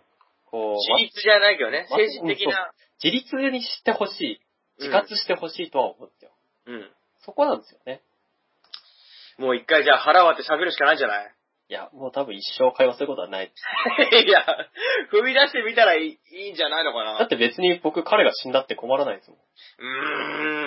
うーん。でも、自活してほしいっていうのはあるんでしょなんだろう、それは客観的にね、なんか別に親族だからとかじゃなくて、うん一人の人間として、なんか、自分の価値観をうん思った時になのかいやね。少なくとも、うん。なんか、知り合いだってそうじゃないですか。そうだね。うん。だから別に親族だからとか兄貴だからとかそういうのじゃなくて、うん。親に迷惑かけてるわけですし、なるほど。それはあるかもね。自活してほしいなとは思いますけどね。まあどうでもいいです。お兄やんいや、 そっか。なるほどね。いくつ上でしたっけ2個上ですよ。 ?2 個上。まあまず社、社会出ると2個上なんて全然、なんか、ん。同じくくりですね、若者っていう。そうですね。だって、後輩25ですからね。兄貴のためじゃん。ため以上ですよ。兄貴より上ですよ。あ、そっか、25か、そっか、そっか。同僚でもとかなり年上のいますし、うん。同期でもね。うん。それで、兄だから、なんかうん、敬えとかさ、うん。ちょっと、弟は謙虚にいろとかさ、うん。そういうのもどうかと思うね。そうだね。ちょっと古い考えっちゃ考えかもしれないですよね。うん。年功序列というか、うん。上の人を敬うっていうのまあ、それはそれでね、うまく社会が回るために必要ないい部分としてもあるけどね。ただ、その、実家に至ってはね、ただの2個ぐらい違っただけで、うんちょっと僕が大きな態度取ったら、うおん。前なんだみたいな。うん。そんなんなんのがまずおかしいっていう感じでそうですよね。すよ。うん。気心知れてる家族なわけですからさ。よくこれ知れてないですけどね。本本来はね、気知れてるものであったりする。まあ本来は知れてます。うん。そうだよね。まあ、もう残念な結果としか言いようがないですね。いや、まだわかんないよ、この先でも。 まあ、どうなるかわかんないですよ。どうなるかわかんないですよ、それは。本当にさ。ただ、好転する要素が見当たらないっていうのが悲しいよね。うんうんうん。どうすればいいと思うどうすれ ばいいつってもね、僕が解決できないんですよ、それは。なるほどね。光は。うん。まあ、歩み寄るのは確かにできますけど、うん。彼が自活しようという意欲を持たせることは僕にはできないんですよね。なるほどね。うん。僕がどう言ったってプレッシャーになるだけですし、うん。嫌味になるだけですから、そこは彼自身がうまくやるしかないとは思うんですけど、うん。今はぬるま湯に使ってるわけで、うん。そこから出ようとは思わないでしょうね。うん。ああ、どうすればいいかっていうとこだろかねら。危機感ですよ。危機感を持って、そうしなければならないっていう状況にならないと動かないんですよ、人間っていうのは。そうだね。必要がなければ動かないんですよ。甘々ですからね、人間なんて。そうですよ。その状況に陥ってないけど、陥った時にはもう遅いんですよね。そういうことですよ。うん。こうなった時に、うーん、やっぱり、きつねさん自身の向き合い方はもう明確っちゃ明確じゃないですか。そうですね。どうでもいいっちゃどうでもいいっていう。どうでもいい です。いいっていう部分の時に、だけども、なんか、ちょっと気がついた時に、うん脳裏によぎったりする時には、やっぱりいい気分ではないでしょうね、きっと。まあ、ですね。うん。した時にそこをもう、考えないぐらい諦めがつくように一旦向き合ってみるのもいいかもしれないですよね。いえ、なるほどね。 もう、あ、もう改めて喋って実感したわって。なるほどね、分かった、こっちももう、決めましたわっていうのを、うん。当人と、うん。改めてこう、腹割るじゃなくても、ちょっと距離縮めてみて、う初めて距離を置く方に検討するっていうのも、ん。なるほどね。多分今までもしかしたら気づかなかった部分が見えてくるかもしれないですよね。うん。まあだとしてもそうだね。なんか、そこでもっとキツネさんが頑張ってほしい心配なんで、俺がどうにかしてやんなきゃいけないっていう思うのであれば、うん。また違うかもしれないですけど、うん。だとしても、同じ広いくくりで、人として、ね、他人っていうところでの接し方であれば、うん。そこまで、どうしたらいいかっていう時に、いちいち解決することでもないのかなっていうのも。なるほどね。うん。まあ、スタンスを明確に決めたら、それでずっと行こうっていう感じですかね。うんうんうん。うん。なのかなって思いますけどね。そうですね。まあ、ただ兄なんでね。親が死んだら自然とそっちに行くのかなって、僕にはしますよ。いや、この家族っていうのもむ、うんと、厄介ですよね。厄介ですよ。家族っていう、なんだ、くくりとし集団って。て。 そうですね。制度というか。僕んちの家族もまあややこしいんですけど、うちの、まあ、遠い親戚でもあるんですけど、はい。お兄さんいて妹さんっていて、はい。妹さんがうん。結婚したんですけど、うん。その妹さんのお兄さんが、うん。ちょっと難ありな感じなんですよ。うんうんうん。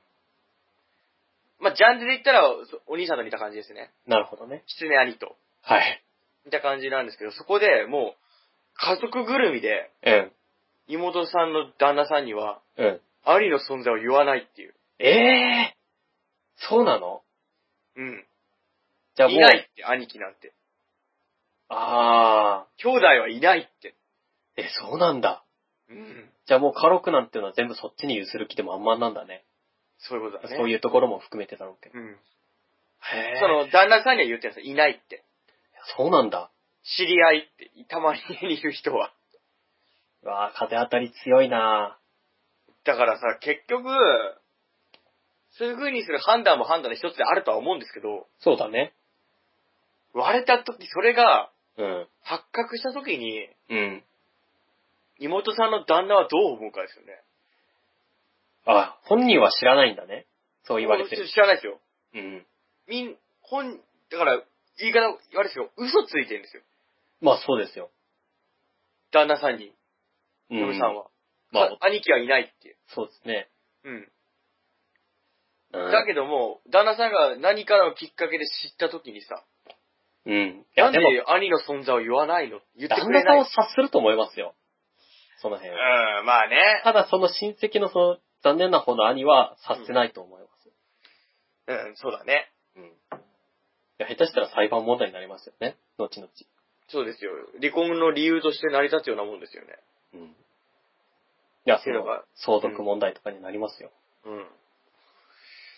なった時にね、なんかすごいなって。まあそういう判断もあるかもしれないですけど、まあ僕だったら、そこでちゃんと兄の存在を言って、それを分かってくれる人じゃないと、うん。我慢し、窮屈かなって隠し続けるっていうのは。まあでも知らぬが仏というかね、そういう知らなくていいっていうことはありますよ、やっぱり。知まあらなくていい、うん。それが知らなくていいことではないとは思うんですけど、うん。けど、まあ隠したくなる、その家族のね、うん。まあ気持ちもわからないでもないですし、うん。まあ隠さない、まあ隠すまでいかなくても、うん。やっぱり後ろめたさ、社会に対しての後ろめたさみたいなのはあるんじゃないですかね。ですよね。すごいなと思って。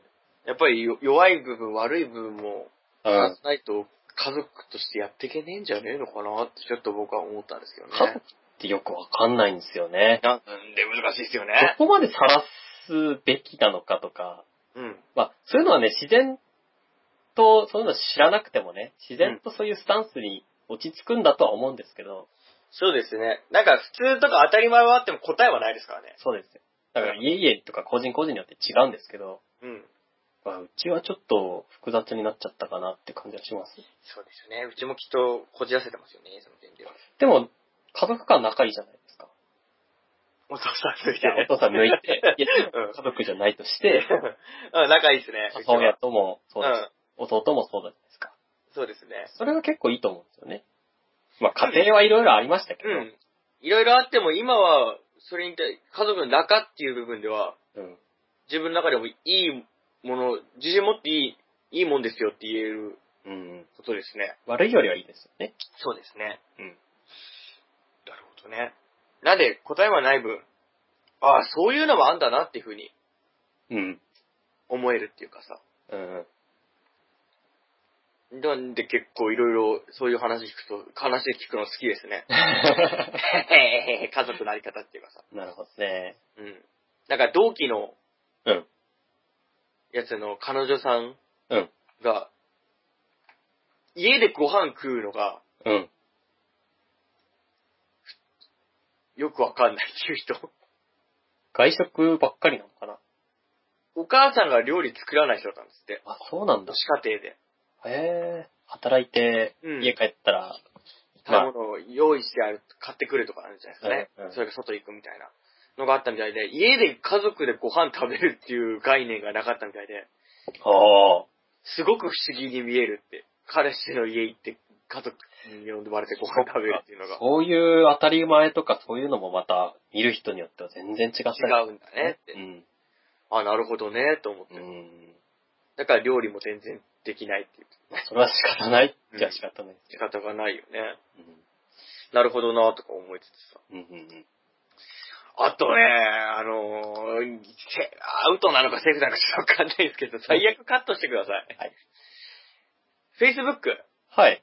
で、会社の先輩が Facebook やってて、うん。その人の友達らしいんですけど、うん。その人の友達の女の人の書き込みで、うん。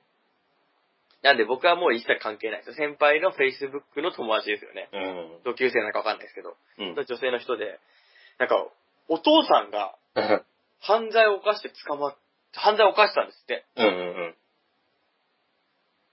これアウトだな。ダメですかあいじゃやあここは、カットがばかり喋りますけど、 はい。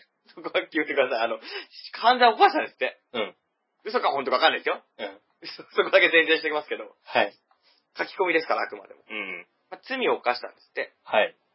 その時に、お父さんは、以前も同じことして捕まってるから、うん。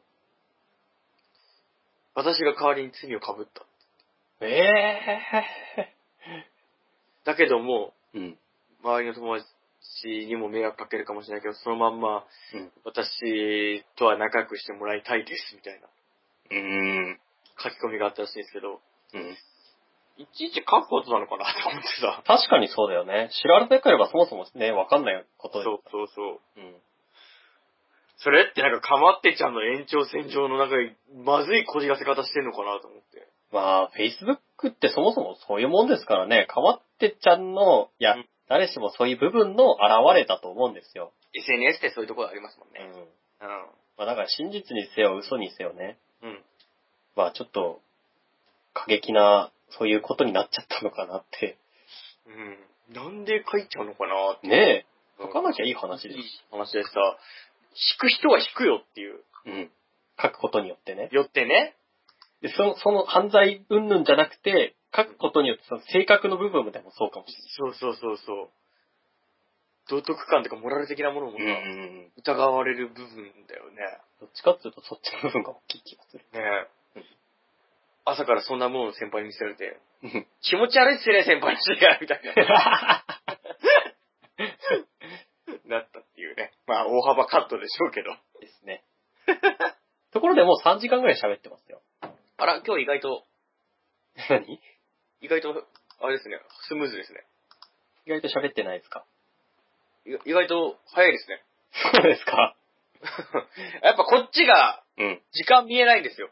ああ、そういうあれですか。録音開始が。うんうんうん。じゃあね、まだ僕20分ぐらいだと思ってました。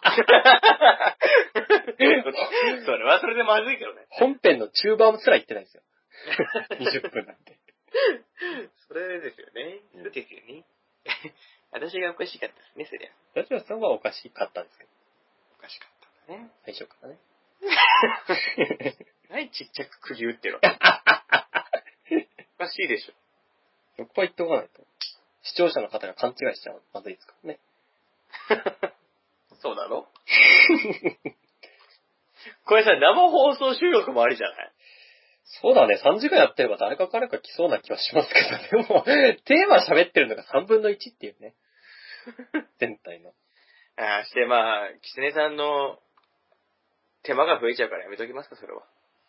いや、まあ喋ってることを放送できれば、別にしね、収録してるのとまた、ただ生放送っていうだけであって。ですし、結局、聞き直したりとか、うん。好きなタイミングで聞けるっていうのが良かったりしますもんいや、ね。もちろん、収録はしながらですよ。ああ、そっか、また別であげるってことね。そうです、そうです。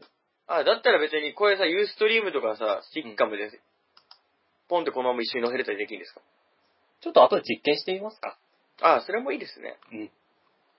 だったらそれもそれで、ね、人に見せる、なん、宣伝じゃないですけど。ただこんなものを生放送で聞くやつがいるのかって話ですけどね。いや、これから僕もボタスポ始めてからさ、その、こんなのがいっぱいいるんかいその時に。驚きますよ、やっぱり。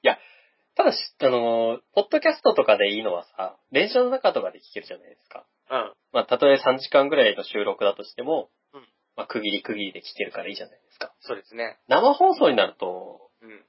3時間とか、ずっとね、いる人なんていないですよ。ましてやあそうだね。まあテーマのこととなるとまたいいかもしれないですけど、うん。 またこんなよくわかんない会話をね、まあ、これエンドトークは確かにね。